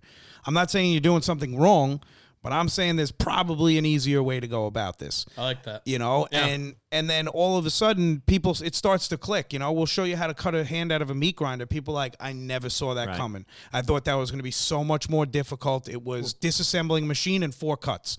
And it's it's like, why overcomplicate it? Well, why about, make it any this harder? One? The ring stuck on a finger. What do we Bunt. always, what's the thing Clutch. we always hear? The Australian doctor on YouTube shows this method where you use a uh, non-rebreather strap. You do this and you wrap the, and we're like, yeah, that works great. But if you don't have a non-rebreather strap at home, what do you have? A rubber band. And I tell the story every class. When my son was sixteen, he was in high school. Teacher is talking to another teacher and she's like, I got this ring stuck and I had it on for a week and I can't get it off. And here's my snot-nosed kid, Mark. Congratulations, you're in the E M S Academy. There's your club. Nice. Um, he turns around and says to this oh, teacher, he says, uh, okay. hey, um, I can take that ring off. And the teacher says, really? You know what? He says, yeah. He says, she says, well, how do you know how to take this ring? He says, my dad does this stuff all the time. I go away with him. So here's a sixteen-year-old with a rubber band, little bit of soap, boom, boom, boom, boom, boom. Pops that ring off. You mentioned the other day. He still failed the class yeah, for the rest about, of it. Hillsborough, this. This Florida. Cool. This yeah. is very cool. Bring it up. Yeah, so I, w- I was down last week at the E M S conference, which... Which you know we were exposed at. I did. I got that message today. So I that's why I bought a lot of beer, and I'm going to go home for two weeks. Yeah, right. Okay. So Mark and I, we were just chatting back and forth. We're both in Tampa, but our, our paths didn't cross. For but the record, both of them were exposed to coronavirus. That's why we were wearing the masks. That is, that's Best fact. of luck. Now no, I know too. it's fact. So now we have to yeah, spend two great. weeks together, me and you. Mm-hmm. We've I'm been gonna, in that little... I'm Honda falling off the wagon. Pass me one of those beers. So, but I, but I think it's cool. I but this story happens more than not. You guys do the teachings, right? You go down, absolutely. You teach the course, or, or while we're ha- teaching. Stay with us here. Stay with us. Focus. No. And what happens, right? A couple weeks later, boom. I have I've been in the gym. My phone rings, and uh, the chief of Waco, Texas, was on the phone so last cool. year. I love that. And yeah. he says, uh, "Got a situation." I said, "What's up?" He says, uh, "Trying to remember the steps for how to get a finger out of a gas tank." I'm like, "Yeah." He says, we got one right now. And here we are, talking them through it. The other day, they called us that, up again. Waco, is, Waco, Texas. Robbie Robbie Burgess on, if you're listening, this is just for you and the boys. Hey, you guys aren't going to believe it. Engine company pulls up, vehicle versus pedestrian, kid pinned under a car. Boom, before anybody else got on scene, engine with some hose roll-ups gets, gets the kid out. That's what it's all about. It, it's good stuff like that. And I think that's what promotes the class even more when people see, wow, this wasn't rocket science, what right. any of these guys did, but what they did was pretty cool. And they got this kid out, and he's alive today. And it, they work. All of a, All the tactics that we do are tried and true. They work. And we tell people, you may come to a class and say, hey, listen, I want to try this different. Then, bro, this is the place to try it. Let's do it. I love that. Yeah, I, I I love it. I mean, you guys did a they did a ring removal what a couple days after you were in Tampa, yep. right? And then it's cool because the, the beauty of social media, right? We talked about the downside. Let's talk about the upside, right? Is the fact that they were like, "Hey guys, we like catch a world. lot of our stuff off of social media now, where we taught you, you know, per, funny example, we were teaching a, a rapid intervention class. It took like three times for us to get it done in in Roslyn, Long Island. Like every time we showed up there, they went to a fire. Like to the point where I think we're being hired there soon just right. so they can go to more work. the I mean, last the first time, six thousand right. square foot yeah, house? Yeah, six thousand square foot mansion in old in old uh, Westbury, like fully involved. Right, right, right. And uh, I rode there with the chief, and the chief's looking at me like, uh, I think we might have something. I'm like, judging by the plume of smoke that looks like an oil refinery to the left of us, I'm pretty confident we might have something here. We turn the corner, it's out like every window of the yeah, house. So can you guys come back next week? Yeah, exactly. Yeah. And oh, yeah. but Tr- trust right. me, we get that. But yeah, it yeah, happens yeah, right.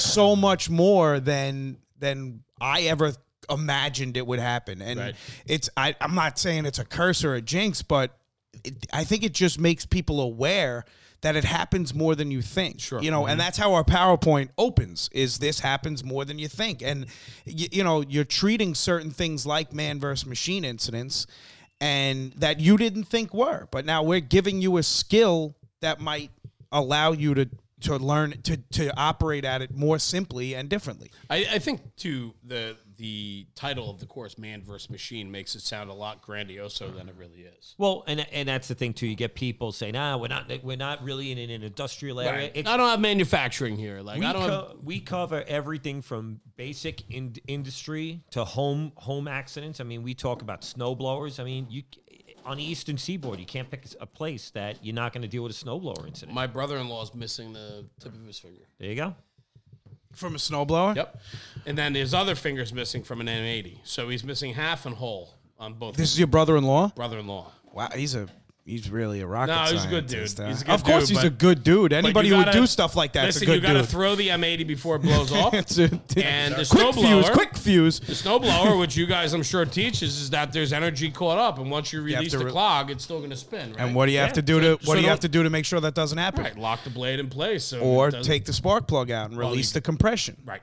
So exactly. that's that. Yep. And, so exactly. we teach that with every when we do snowblowers, or even during our PowerPoint, we'll teach that is as crazy as it sounds, a simple thing like taking the, the spark plug out. It not only makes sure that it can't go back on, it releases the compression Correct. of the engine so that when you do free the newspaper, because it's always a newspaper you ran over, it doesn't give you that one yep. more revolution and leave your brother-in-law with a, a digit missing. Yep. So we're we're teaching the uh, snowblower evolution one day, and it was great.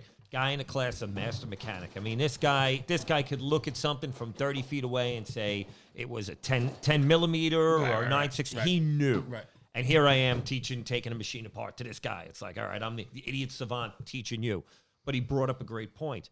We put the socket to take the uh, spark plug out, and it wasn't seated on there right.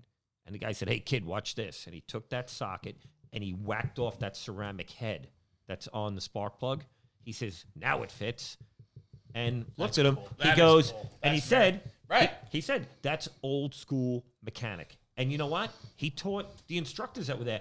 And so it, what? It wasn't a deep enough sprocket. It wasn't right. deep enough. Socket, but you right. can tap right. off. Right. Exactly. It's just ceramic. Yeah. So, now, yeah. some people would turn around and be like, whoa, you just showed up the instructors. We don't look at it that way. We're like, bro, do you mind if we mention the story Absolutely. everywhere we go? one hundred percent. Because you just taught us something, yep. and that's what it's got to be about. I and agree. also, you know, we were teaching a class in... Uh, what is it, Newtown, Massachusetts? Yep. We Newton. were just, Newton, Newton, Newtown, Jimmy, Good dudes John. up there, man. Yeah. Awesome. Mm-hmm. Some great guy. We, we've taught up there a bunch. So we're teaching them. They might them. not have Tom Brady, though, soon. Yeah, they're going to have Tom Brady. Just That's saying. Anyway. So we're t- teaching them how to operate on an auger and how to use an angle grinder so to shear Mike, the... Mike Cadell, the okay. captain of a rescue company up there. Yes. Good dude. We had Mike. Awesome dude. He's a we're, great dude. We're teaching them how to shear these bolts with an angle grinder, how to loosen them with a, a gator grip. And the guy comes up and he goes, can I try something? He used to install garage doors for a living. And I'm like, yeah, sure. He takes a set of channel locks and he locks it on the bottom of the bolt. And he shakes it back and forth. The bolt snaps, comes right off. I'm like, bro, where'd you come up with that? He goes, I used to install garage doors. They were always rusted. He goes, I didn't carry an angle grinder. I figured that any bolt below nine sixteenths I could do this with. I'm like, you mind if I show that when I teach? He goes, no, not at that's all. Cool. Yeah. But that's, uh, we're cool. not, you can't show us up because we're there to learn as much as you are. Exactly. And I think that's because some, some instructors will turn around to you and say, yeah, but we don't, we don't teach that. You know, if you teach me something and it works, go with it. Sounds great. I love it. And you know, you, You want to come up here and show everyone how to do it? Go right ahead. You're not showing me up. I'm, but I, I'm the same as you. We're all fine. I think that's exactly the message, right? Is like you guys have uh, the street cred and the experience, but there's also going to be that mix of somebody Humility. else has a little tip or trick or yeah. whatever. But if when you're not willing to hear that or share that, you lose, right? We all lose. Oh, exactly. We all lose. So I, I, that's a testament to you guys and, and the people that you surround yourself with in your training company. Without a doubt. Is there a top, like, uh, I don't know, like top five, but like even just off the top of your head, something that like you went to do a class somewhere and then you heard back, you know, whether it was a couple days, weeks, what, like, and you're just like, yeah, like we, we nailed it. And like you call each other up and you're like, hey, remember the class we just taught in, in Waco? We, we get like, that. Or, we get that so much more. And uh, it's, it's, it's not one of these, it's, it's a pride factor of, wow. It's just like if Tommy was in Firehouse and he shows a kid from one forty-seven a different way of forcing the door, and a kid catches a job two days later and says, hey, Tommy, that trick that you showed me, it worked. It's the same thing we teach the classes. Like I said, uh, I had a guy, uh, one of the guys in my firehouse the other day turned around to me and said, hey, Cap, that thing that you were showing the probe the other day about climbing a fence with the webbing, I used that on a roof the other day to get get to my position, you know, to to take the uh, the uh, skylights out. It worked. And that's good. And it, here's a guy with twelve years on the job, you know, little things. And the tricks, most of the tricks that we pick up, where do you think we pick them up? The same way we're learning things right now. Yeah. Sitting around a bar, talking to other firefighters and, you know, guys passing on different things. It's all it's all good stuff. Some of the best drills I've ever been involved in were sitting around. A, we had this, uh, this old guy in my firehouse. I shouldn't really call him an old guy. He will pummel me. Um, but, you know, he was a senior guy, and he was a senior guy in my company for a long time. He used to sit at the kitchen table every once in a while and just tell stories of jobs he went to. And those are some of the best drills I ever had because all of a sudden you'd be learning massive amounts of his knowledge through him telling a story. And we weren't putting our bunker gear on. We weren't playing with tools. We were listening to his tips. And sometimes it's a great drill, you know, and people don't realize that they're actually learning when when they're, they're getting we, a story told. Are to we them. Still doing that? I, I think so. I think so. I hope, I so. hope so. I hope so. Yeah, one hundred percent. I hope so. I think, you know, you guys are, you guys come from a um, department that is, you know, turning over, guys coming in. I mean, you have, you know, the repetition of uh, guys coming through the company, promoting out, and just really promoting the fire service, right? Right. You got, I think the F D N Y, I mean, I, just because I'm a New Jersey kid, We're we're kind of influenced by the F D N Y and all that. So you guys have a very strong like kitchen table culture, cooking mm-hmm. meal. Yes, right. I mean, you guys work as a as a company. I mean, it's just I think people really when you think of the, the American Fire Service, like they look at the F D N Y in some ways to say like they're the image of what we like to think. Depending depending on where you are, no, I there's understand. Places, I understand. There's places I understand. we go, and you know what the typical line is: as soon as we go to teach something. Well, that's great that you guys do that that way, but it's only three of us on a rig. So, well, what, so do, what do me and Tommy a, do? We sh- hey, listen, I'm a volunteer fireman in my hometown, right. So it's Tommy. Well, this is how we would do it, right, then, bro. Right. But I'm talking about the the culture, tradition, right? Yeah, like and, you know, we're we're spoiled. What we've come to learn in oh, our yeah. two years of National Fire Radios, we're absolutely spoiled in the Northeast when it comes to tradition and culture. Oh, big oh, time, definitely, big time. Right? I mean, you walk into most firehouses anywhere from. You know, uh, Virginia up to Maine, and you have decades and maybe centuries of tradition on the walls and the storytelling yeah. that goes with mm-hmm. it. And then you go down south to some places, and or it's, out west, or, it's a very different we were, environment. Correct. We were just at a place that had five years, like they were established for five years, and it was uh, it was down in, in Texas with affordable drill towers, and uh, yeah, and I, and I just I like telling the story to people because it's.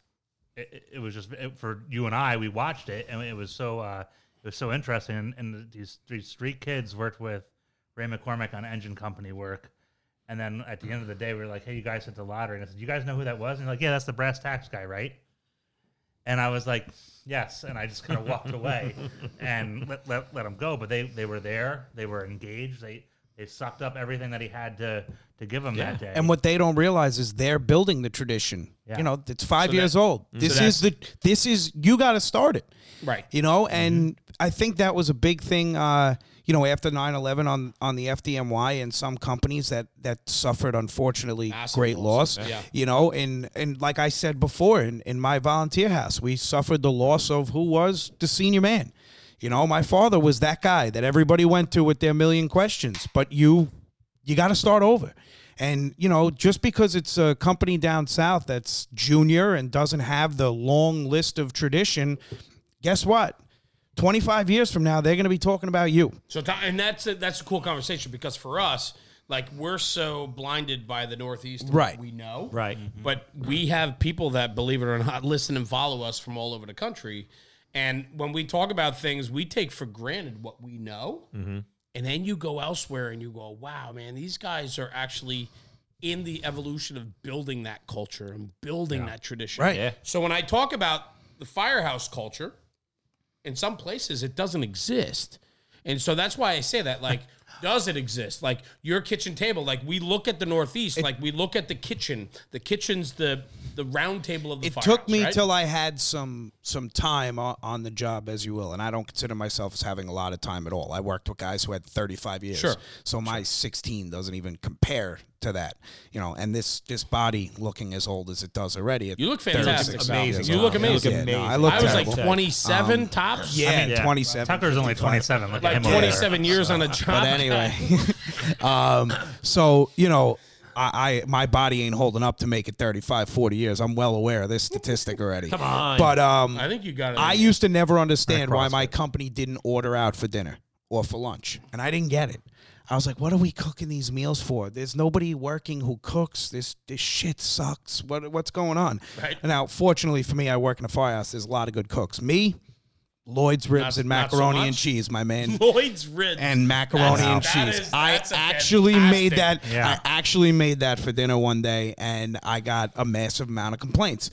But we were all in the kitchen. We were all bullshitting with each other around the kitchen table. It also makes for we a story. Were prepping, it makes we for were a story. prepping the meal together. Right. And somewhere in that ten, twenty minutes, we were prepping the Lloyd's Ribs because, you know, opening a package and throwing them on the grill it's is very, work. yeah, and boiling work. water for Velveeta. By the way, for those of you at home, Velveeta shells and cheese. Kraft is bullshit. Um, so that creamier. being said, yeah, it's, it's, my I mean, kids, my listen, kids agree and my thing, people who make this homemade macaroni and cheese, yeah, yeah, people who make homemade macaroni and cheese, Velveeta's already mastered the process. So what are you getting? Well, I make at? homemade mac and cheese, but it's I great. put Velveeta in it. But th- then what right. are you doing? They you sell well, it in a box at the grocery store. You're with re- what? You're recreating the wheel. No, you can't make it better than Velveeta does it. I stick by my argument. You can't fine. make so You're but in that it. amount we'll, we'll of time we were in there something came up something yeah something came up that we B S'd about about a job one of us went to or a run they went to right. today where or a building that they did B I in and the apartment layouts were a little there weird they had wraparound apartments around an elevator shaft. Something came up, mm-hmm. and I think once I hit about ten years I started getting it that I became one of those guys. Now we got to go out and get a meal. We're not ordering pizza today. We got to go out and get a meal. Or, all right, we ordered pizza for lunch. We're going out to get dinner. Because I started realizing what was going on, and that ten years of doing that taught me more than I thought it did. You know what scares me? I mean, you you you guys have the ability to report to the firehouse for your tour, and you're there for your tour. Me as a volunteer, right? Let's. I mean, we have everybody right. that watches this page, right? So me as a volunteer, I worry. I worry that if I leave the firehouse tomorrow, is somebody going to take my spot and being that guy that facilitates the conversation, facilitates the meal, I facilitates think it happens the fact by that accident. We, I know, but but as the ranks are thinning out, no more doubt, th- more than ever. And I think that as some people are obviously much better at it than others, I can start a conversation in a Ab- basement absolutely. by myself.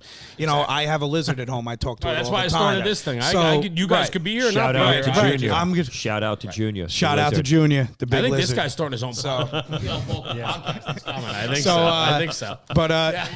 this is my yeah. radio voice. Yeah, there it is. Welcome, ladies and gentlemen. This is the new and improved National Fire Radio.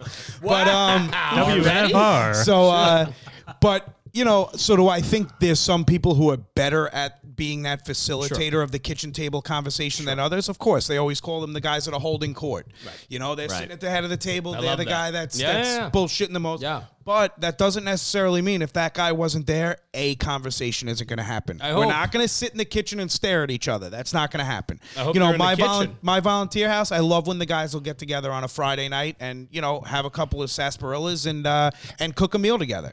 Right. You know, and now all of a sudden, they're telling a senior guy walks in by accident because his wife pissed him off and he's got to get out of the house for an hour.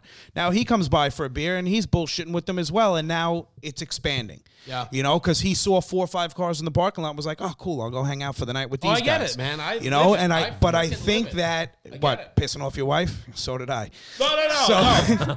but no, uh, I actually, I'm like, babe, I'm going out of the firehouse. The guys are hanging out. I'm going to go down and I have will a say sarsaparilla. My, my wife was cool with that. Yeah. But these, you know, these, uh, it's just the way it, that's the way it is. And I don't think that, I think the people who join the volunteer fire service are geared like that. I think they want to be part of the conversation, want to be the want there to be a conversation. We're not the, the group of people that sits there and stares at each other and doesn't say anything. So I think, yes, the conversations will carry on. Is the fire service going to change? Listen, I, I have twenty years in the fire. I have twenty years in the fire service. It's changed an awful lot. Let me tell you something about change. They just shut down my kids' schools indefinitely until further notice. My wife just texted me. So, but this is life now. Yep. They just let us know. They just let us know the way that we do our staffing is going to change. Yep. As of Monday, we're going to a totally different chart that none of us have really ever worked before, right. and it's going to be totally different. So, yeah, there's change, but the thing that doesn't change is the traditions of the job. I love that. It stays the same no matter what. And we got to make sure of that. Quote, unquote, right. they sure yep. they can do whatever they want to us. But Mark, once you're, the you're inside the walls... A, of a busy company, right? Right. It's one thing to be the senior guy or the guy, you know, in, in the company, but it's another one... To be the guy that, in, in the F D N Y spirit of things, there's only one captain per house, right? One captain, three lieutenants. Per, per, per company, yes, right? Per company, and then three, one captain, three and then lieutenants. Three lieutenants. So yes. that's your house. We're going to make sure we maintain this. You maintain it with the uh, the backbone of the company. I love that. I'm very big on uh, the senior men. Normally, like in my house, the senior guys are the, uh, the chauffeurs, the truck company chauffeurs. Under them, it's it's almost like the mafia. Yeah, so talk about got, that. You've I got love the, this. You've got the Godfather, right? Then it starts to branch down. Then you get your senior man. Then you get your middle management. You go down to your junior guys. I was always brought up in the fire service that uh, problems shouldn't come to the captain. If it comes to the captain, it's a problem. yeah. The senior men generally handle everything. I'm sure it's the same in one forty-seven. Sure. Squared away shops. Captain knows nothing. That's how they run. The men take care of it. If it's got to come to me, then, then I'll handle it. Now, I'm aware of everything going on in my company, but you know what? It's well-oiled. They know what they're doing. The guys are awesome. If something's got to be done, we've got a fundraiser we're handling. We've got a funeral detail. Whatever whatever the issue is that we're doing, the guys know what to do. And they'll just say, Cap, we got it. It's taken care of. And that's it. It's it. It all comes down to the men. And, again, it's letting the men run the company, do what they have to do to a point. I'll take I'll take all the management stuff, and that's, that's my bag. But I let them... Learn, learn from their mistakes, learn what they did positively, learn what they did negatively, so the next time it doesn't go that way. Yeah, and, and that's the conversation too, right? Is good. No, we don't have one, Tommy. I'm uh, sorry. I'm just gonna piss on the floor. Though. Yeah, that's fine. I mean, it's whatever you have to guy. do. But Mark, I, I agree with you. I think I I'll think return a in a minute on National Fire Radio. Ding dong dong. Yeah, should we pause for you? Are you that are you that important? No. You don't even have shoes on. No. What is that? And and he's wearing and he's wearing the new stretchy five eleven pants. Did you see that? He just yeah, he's got the hipster five eleven pants. Not I, the old traditional five elevens, the hipster stretch. Mark, if I, if, if I could, I think the best thing P L Vulcan could do is start its own podcast. We um, and get, and get and, on our platform. This guy's a character, man. I think I think I've, we have a good group. Why? While Tommy is out of the room, yeah, yeah. Talk I do, about I, it. I do want to bring. I w- do want to bring this up. Yeah, please. Um, we've got fifteen guys that work for us. They are fantastic. I mean, we have guys New York City, uh, Boston. We've got guys from Connecticut, guys from Kentucky, guys out in Colorado. All over the place, Massachusetts, uh, you know, up in uh, Worcester. It's a beautiful relationship. What I really enjoy, too, is we have got guys like uh, Tommy, his brother Ronnie. Uh, we have uh, Connor. they lost their dads nine eleven. Yeah. And one of the things that means a lot to me is I worked with their dads and we know their dads. And what the nice thing about it is, is seeing these kids carry on the traditions.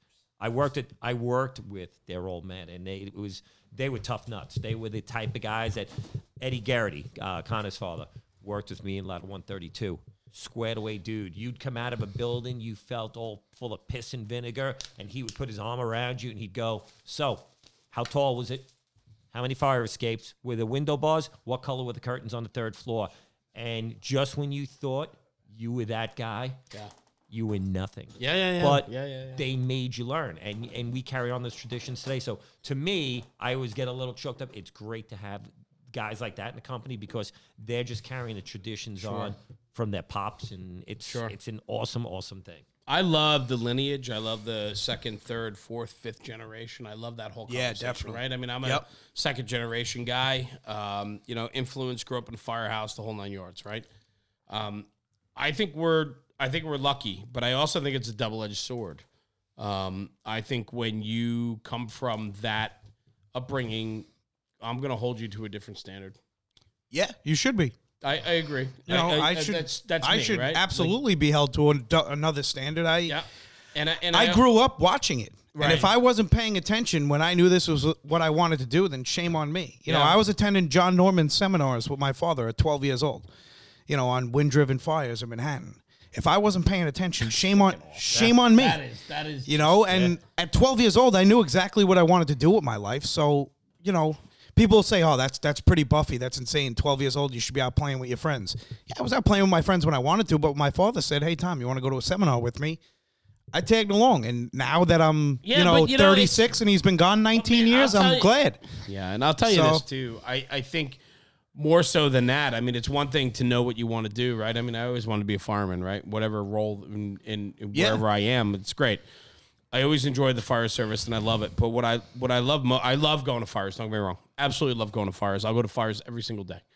But what I love is the camaraderie, the brotherhood, mm-hmm. the values it's taught me, the things that I've learned, and the friendships I've made. It is it's hard for people to understand, and even even guys in you know, hey, professional volunteer man. But even in the career house, you have friends that are twenty years old, and you have friends that are. That's a very different... sixty years old, yeah, right? Absolutely. And, and, and that's people, a different animal to a lot of people. Outside of the fire service, they can't grasp that. They don't understand. Right. When I have a barbecue at my house and I invite all the guys from the firehouse and their families, and then I invite uh, all the guys, like all the parents from school and right. all the parents from this and that. Right? They don't understand they go, the age range. Who are these guys? And yeah. I'm like, oh, that's that's so-and-so. Are we coming Are we are, coming this year to the barbecue? Absolutely. Tom, Tommy, that's... I'm a big eater. Oh, you're yeah. in. Yeah, no, I know you're big. I yeah. listen. I didn't. I didn't think you ate salad. I mean, I, I got Excellent, you covered. I'm, I'm, no offense. Don't, no mirrors either, in your house. Nah, you, we don't eat salad in my house. I mean, you saw me eating salad. I saw that. I, it was always for show. Caesar. I, I saw it. Absolutely. My my point is this, man. Like you know, through all of this, through the conversations, through everything we're talking about, it it all lends down to what we're doing here. Yeah. We didn't know you guys until tonight, and I feel like what we've done tonight here is we've had a fantastic conversation, um, and it leads to the brotherhood, and it leads to the betterment of the fire service. And I think we all have that obligation and responsibility, and whether you're a senior man in the house before you wanted to be a senior man, or you're the captain captain of a, a busy truck, like it does, or a lieutenant of a of a you know a combination department, doesn't matter. Doesn't matter. I think what when you have the betterment of the job. And the and the want and desire to be better for yourself and to better your department and to better your company, we all win. Yeah, but we got to talk about that.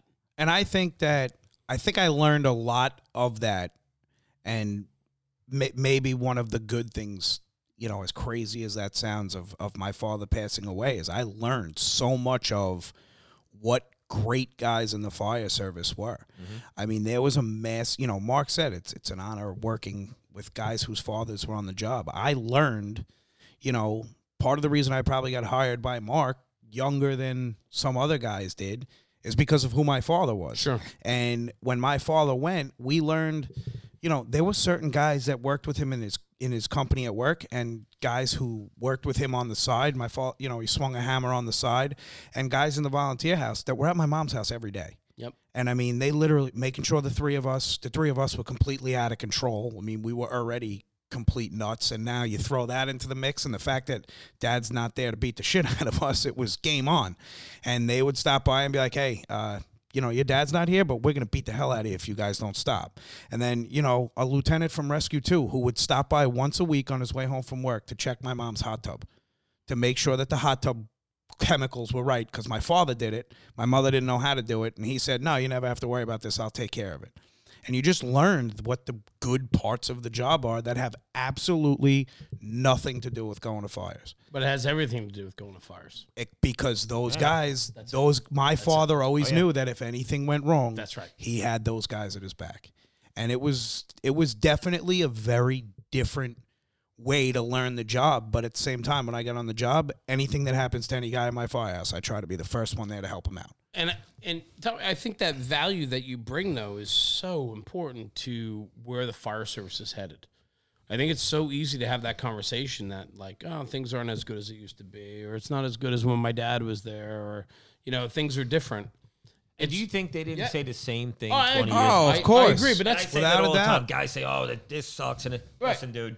It's the same. Yeah, maybe there's not as many fires, and maybe things have changed, and we're doing more of this and less of that. I get it. But you know what?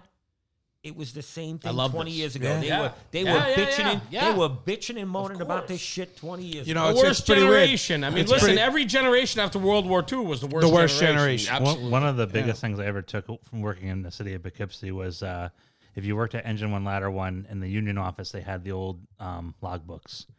And one day I went up there and I started reading through them. And back in the day, they used to leave notes about like stuff that we had found. And then like some smart ass would come in. I'll never forget. There was a thing that said engine seven dent front fender. And then somebody wrote Art Gee. And then like Art wrote underneath it, stick it in your ass. That was, always, that was his thing. It's really changed a lot, huh? Yeah, yeah, yeah, yeah. Exactly. Now we just write the name of the guy who made the dent on the dent yeah, on, on the, the rig. Right. Yeah, yeah, yeah. Right. Or the memo. Jimmy was here. Yeah. But there was that like that, that. And it's just like you said, it, what was happening, you know, thirty, forty, fifty years ago is happening today. Same circus, different, different form. We, we yeah. just had a guy in my firehouse. He got jammed up.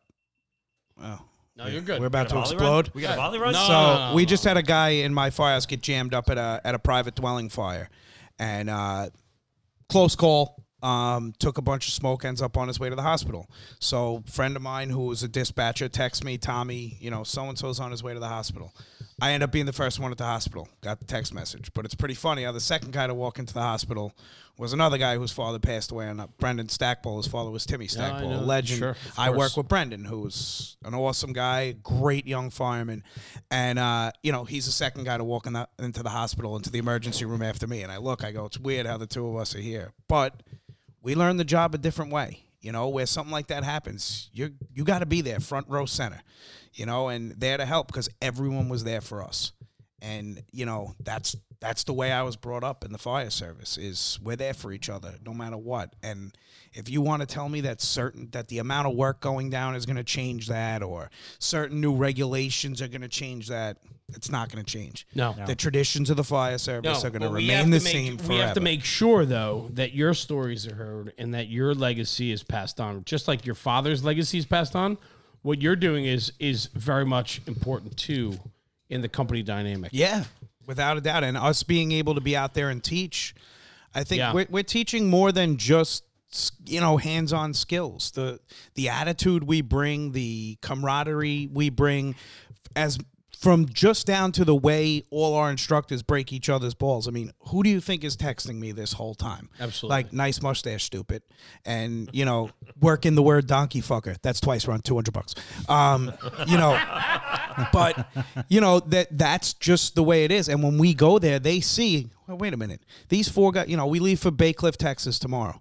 And there's four of us going. All four of us are pretty close. Mark and I are very close. Another guy, Mike, another guy, Phil. We're all very good friends. We'll be breaking each other's balls before these guys even realize they're in class. Right. And they kind of look at it as, these are just four more idiots. You know, yeah, they happen to be the ones bringing the knowledge to the class, but it's just four more idiots. And that's a great thing. Yeah. That's a that's a great thing to bring to a classroom where from the word go, nobody's intimidated by, you know, for some reason, when we go places, people are intimidated by the F D N Y background. I'll be the first to tell you, yeah, does the F D N Y go to some of the most work in the country? Yeah, of course. It's a huge city. It's the way it is. There's some really thick ghettos that there's a lot of work in. Economically depressed neighborhoods. Ghetto. So, that's on the but, captain's test. Yeah, that you have to learn how to talk right, right to be yeah, an officer. Exactly, Hence the exactly. reason I'm stuck at fireman well, for I understand, life. I understand. Um, you still got time. But uh, no, no thank you. No thank you. Imagine being in charge of eight assholes like me. Yeah. No thanks. No thanks. Um, no thanks. But, you know, to me, that's that's a good a good thing, and we definitely bring that with us. Whereas you get some instructors who are there, they love to tell you where they work, they love to tell you how many fires they went to, they love to tell you that they're the instructor. That's everywhere. Yeah. It's everywhere. But that ain't us. That's not our gig. We don't wear, and if anybody, Mark, Jimmy, and Pat, the three owners, have pounded that into us. And Nobody I, cares where you're from. Yeah, they care where you're from. They don't. They knew where you were from. Two days before you got yeah, here. Yeah, absolutely. Treat, you know? Treat people like they're people. And that's that's the key thing. Like, I, you know, we keep going about Baycliffe. Going there tomorrow, they're throwing us a barbecue when we get there. Because it's like we're family. We've been going yeah, there for the last six cool. years. And every year, it's not like you're that teaching company that just came in and did a class. Every year, it's like family. We go back. And it's like, and that's not the only department. We've got probably about fifteen, twenty places. Uh, we go out to Orville, Ohio, right? We yeah. have the Bishop family. We stay in their houses. We don't even stay in hotels. Worst pizza place houses. in the world, by Worst the way. Worst pizza place ever, uh, according the, to Tommy. Listen, no, New York City, like, no, we don't. It's actually a great pizza really, place. They make phenomenal deep dish pizza. But the lady told me I look fifty-six years old, yes. so fuck that place. So I don't go there. Well, I can only imagine what you're going to say when you leave here. I was, uh-huh. Nah, I'm twenty-seven. Yeah. twenty-seven. You guys are... Wow. No, here's the deal.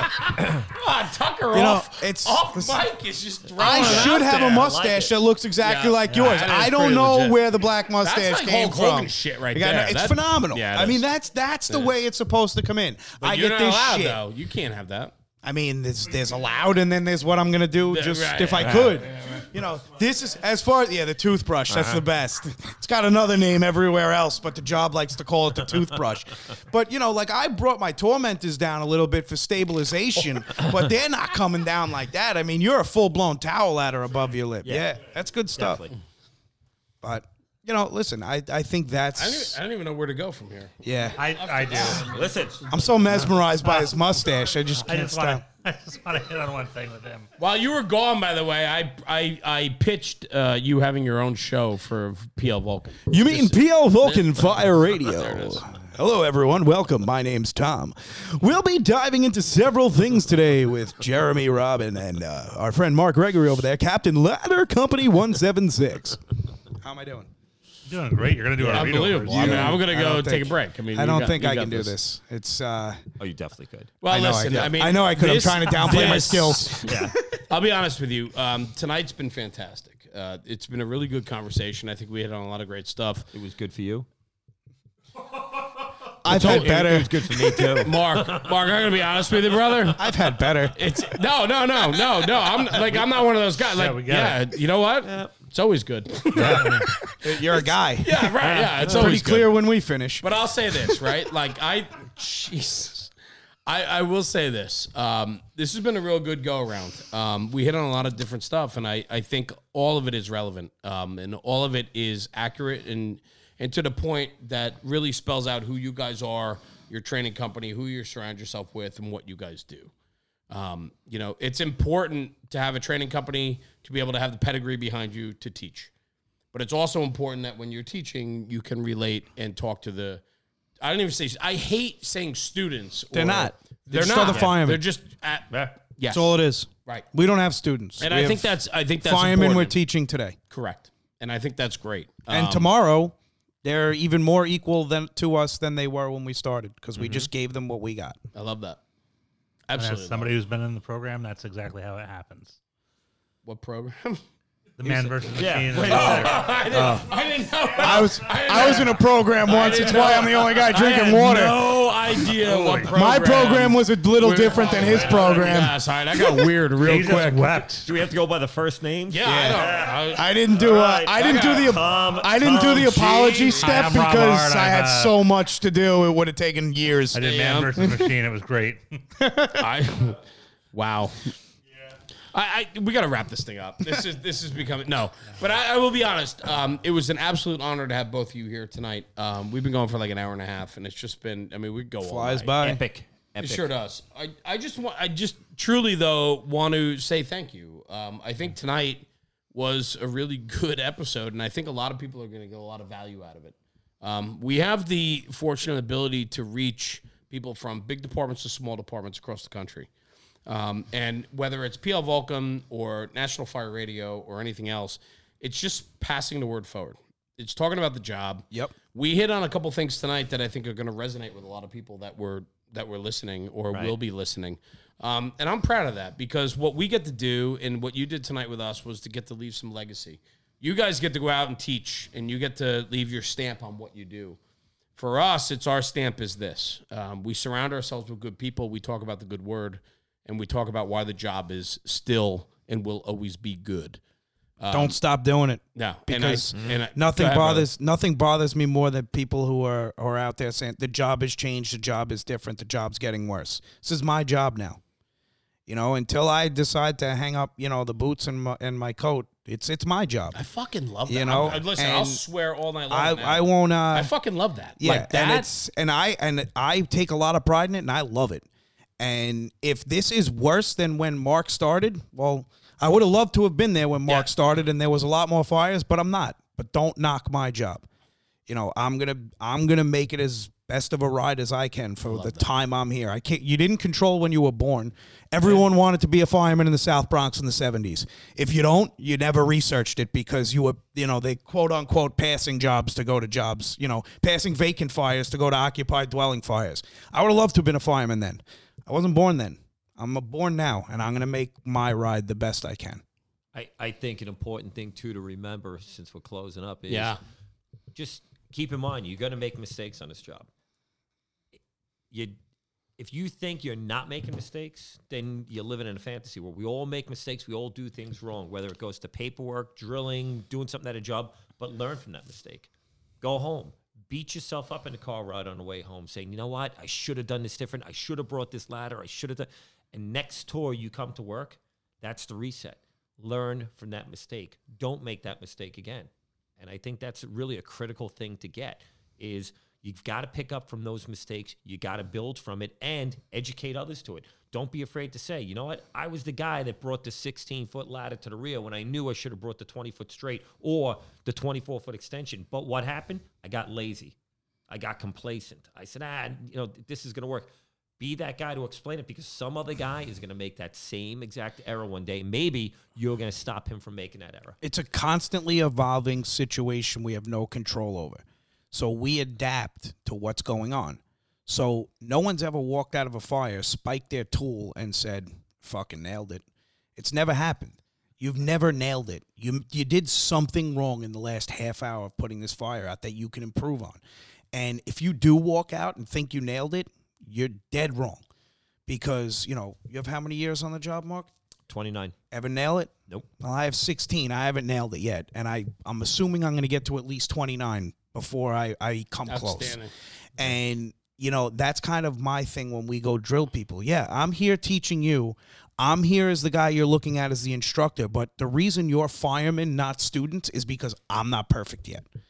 And I'm not going to get there. I'm going to retire long before I would have reached perfection on this. And, I mean, I... I got a kid who hopefully will be on the job in a couple more years. And, I mean, if I thought the job was going to shit or the way the fire service is going is going down the tubes, I would guide my son another way. I want him to be a part awesome. of this environment because, yeah. listen, like we've said before, it's not the South Bronx. It's, it's you know, it's not the eighties. But there's still fires out there. There's still brotherhood out there. They're still learning the job and helping. The common goal is to help people, to be out there and do the right thing and enjoy the brotherhood of the firehouse. There is no, if you're a worker at I B M and you fall off your roof tomorrow, somebody else is sitting in your desk and those guys are going, well, that's too bad for Chuck. If you're a guy in a firehouse and you fall off your roof tomorrow, yeah. there's twenty-five guys at your house the following day to finish your roof. roof job. Yep. And I always tell people that you'll never find that in any other profession. But we got to make sure that we continue that. And the same same thing with this. I had a, a friend of mine who's a fireman, had a countdown on his uh, cell phone for when he retires. I said, bro, I said, that's a cop tool. Firemen don't count down when they were going to retire because yeah. we love our job. Cops don't love their job. Not saying all cops, but most cops are like, hey, I'm twenty and out. Firefighters, we don't have that mentality. Why? We love doing what we do. We love teaching the young. We love being a part of the family. And occasionally, why do most senior guys end up leaving a job? Because the family changes. There's more young guys in the house than there are older guys. And what do they become? They kind of become separated from what's going on. In, you know, it's it's a generation gap. But it's there. And you, yeah, and you realize it's just natural progression. You know what? I'm the fifty-six-year-old guy in the firehouse, and right. it's all twenty-four-year-old yeah. kids. It's just time for me to move on. It's natural progression. But with that happens. being said, I like to look at it like this, and, and not, something not that I'll you look finish. fifty-six, Tommy, because I know no, I was I know. looking at you and I said nailed that, I nailed that you. number, huh? So, and I'll, I'll say this, and this is how I'll, I'll finish up: friendship, where I'm a volley, and ladder one forty-seven. Two, I shouldn't say ladder one forty-seven. Engine two eighty-one and ladder one forty-seven, because we're a very tight-knit house, the engine and the truck, are phenomenal places. Some of the best on the map. And, you know, as I get up in time, I start seeing probies come in to both places. And it's my job to make sure that they get it. You're lo- you're not only lucky to be here, but one day you're going to be me. And you got to pass this on. Because the reason they've been great places for so long is because somebody passed it to me. Now I'm going to pass it to you. And it's your job when I leave.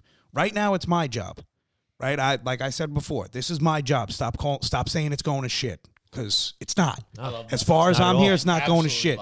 And I'm going to make sure that in your coming up, you're not going to want to listen to anybody saying it's going to shit either, because it's your job when I leave. And that, to me, is the most important thing. Thank you. I, I We're going to end on that, because I will tell you tonight's been um, it's been really good. Epic. Um, I think so. Epic. I really do. I love that word, epic. Epic. We're going to go with epic. It's been epic. Spin a donkey fucker. three, three times. Three times. Hey, before we before we go. Yes, sir. There's many people out there that like to do challenge codes. First yeah, of yeah, all, yeah. First of all, once again, we have Let's these talk. lovely Rosario cigars. Rosario cigars are hand-rolled in the Bronx and Staten Island. In the South Bronx and on Staten Island. Smell that cigar. It smells delicious. Is, is that not? It smells like the tobacco you know the of America. You know what the price is on this bad boy? So, you know what the price is? No, but right. I, don't change the topic. No, Three, not, not at all. Three dollars. Three dollars. That's because Mark is cheap and gets the firefighter discount. Hey, do you guys have a first responder discount? Did I mention I'm a fireman? I'm wearing Challenge. a hat. I got a shirt. I got a coat. Challenge no, coins sorry to cool. hear that. Challenge coins are cool, but we came up with the challenge keychain. The challenge coin sits at home. That's right. Or sits in your pocket. You only pull it out when you want a drink from somebody else, right? Ours, you're here to help a brother. Awesome. You got that bottle opener on cool. there. Mark's right? so proud of it. And I, they're actually kind of cool. Actually, no, I- actually designed by the women of P L. Vulcan at a conference who said, those coins are silly. This will be more useful. So to the ladies at P L. Vulcan, thank you very much for your ingenuity. And listen, you guys truly couldn't do... Just like us, we couldn't do it without the the other half, and uh, and I think that's an important conversation. Um, I just want to say thank you. Thanks for making the trip out here tonight. Thanks uh, for thank having you, us. Coronavirus, yes. for allowing you to have an easy commute over here. Yeah, oh yeah, flew, yeah. yeah. Nobody's guys, on the road. You, you people know that, that traffic isn't causing yeah, coronavirus. Right. Yeah, right? They, they don't understand. Phenomenal. Little trick: you want to get out of a speeding ticket? Roll your window down as the cops approaching. Exactly. I have coronavirus. Your call, officer. That works, that works absolutely. Um, Here's my license. There you go, there you go brother. But I do want to say this. Um, thank you. Do I, need, for, do I need a tissue? No, no, okay, no, right, no, no. I've, I saw your pictures with tissues, and we don't want. We don't want to talk. We don't get into that, please. We don't want to talk about those. Time in the phone. We're moving on. But I do want to say this on, on behalf of uh, Rob, myself, and, and Tucker and Sebi and National Fire Radio. Thanks for joining us tonight, man. I, I think what you guys brought tonight was really a refreshing view of the job, um, talking about your company and and how you guys humbly do what you do um, should be credited. And I don't want you to sit here and belittle what you guys do, because I think you guys bring great value to the fire service. Um, and I thank you guys for making the trip over tonight to, to chat with us and uh, so on, because I think what's going to come out of this tonight is big stuff. Um, you guys and, and us, we, we all hit on great topics tonight that I think is oh, affecting definitely. the fire service across the board. Um, and I, as much as we joked and jest about a lot of it, um, it's everyday stuff that's happening.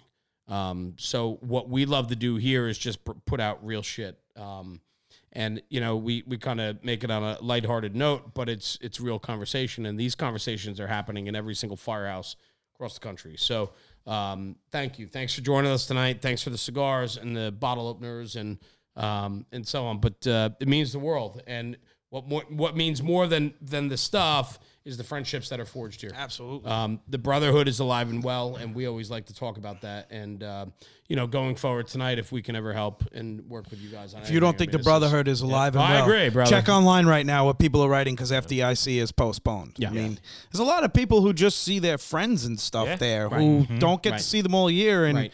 it's kind of, it's kind of, I didn't expect the response. Like, there's like thirty thousand firemen willing to get coronavirus for them yeah. to make it on time.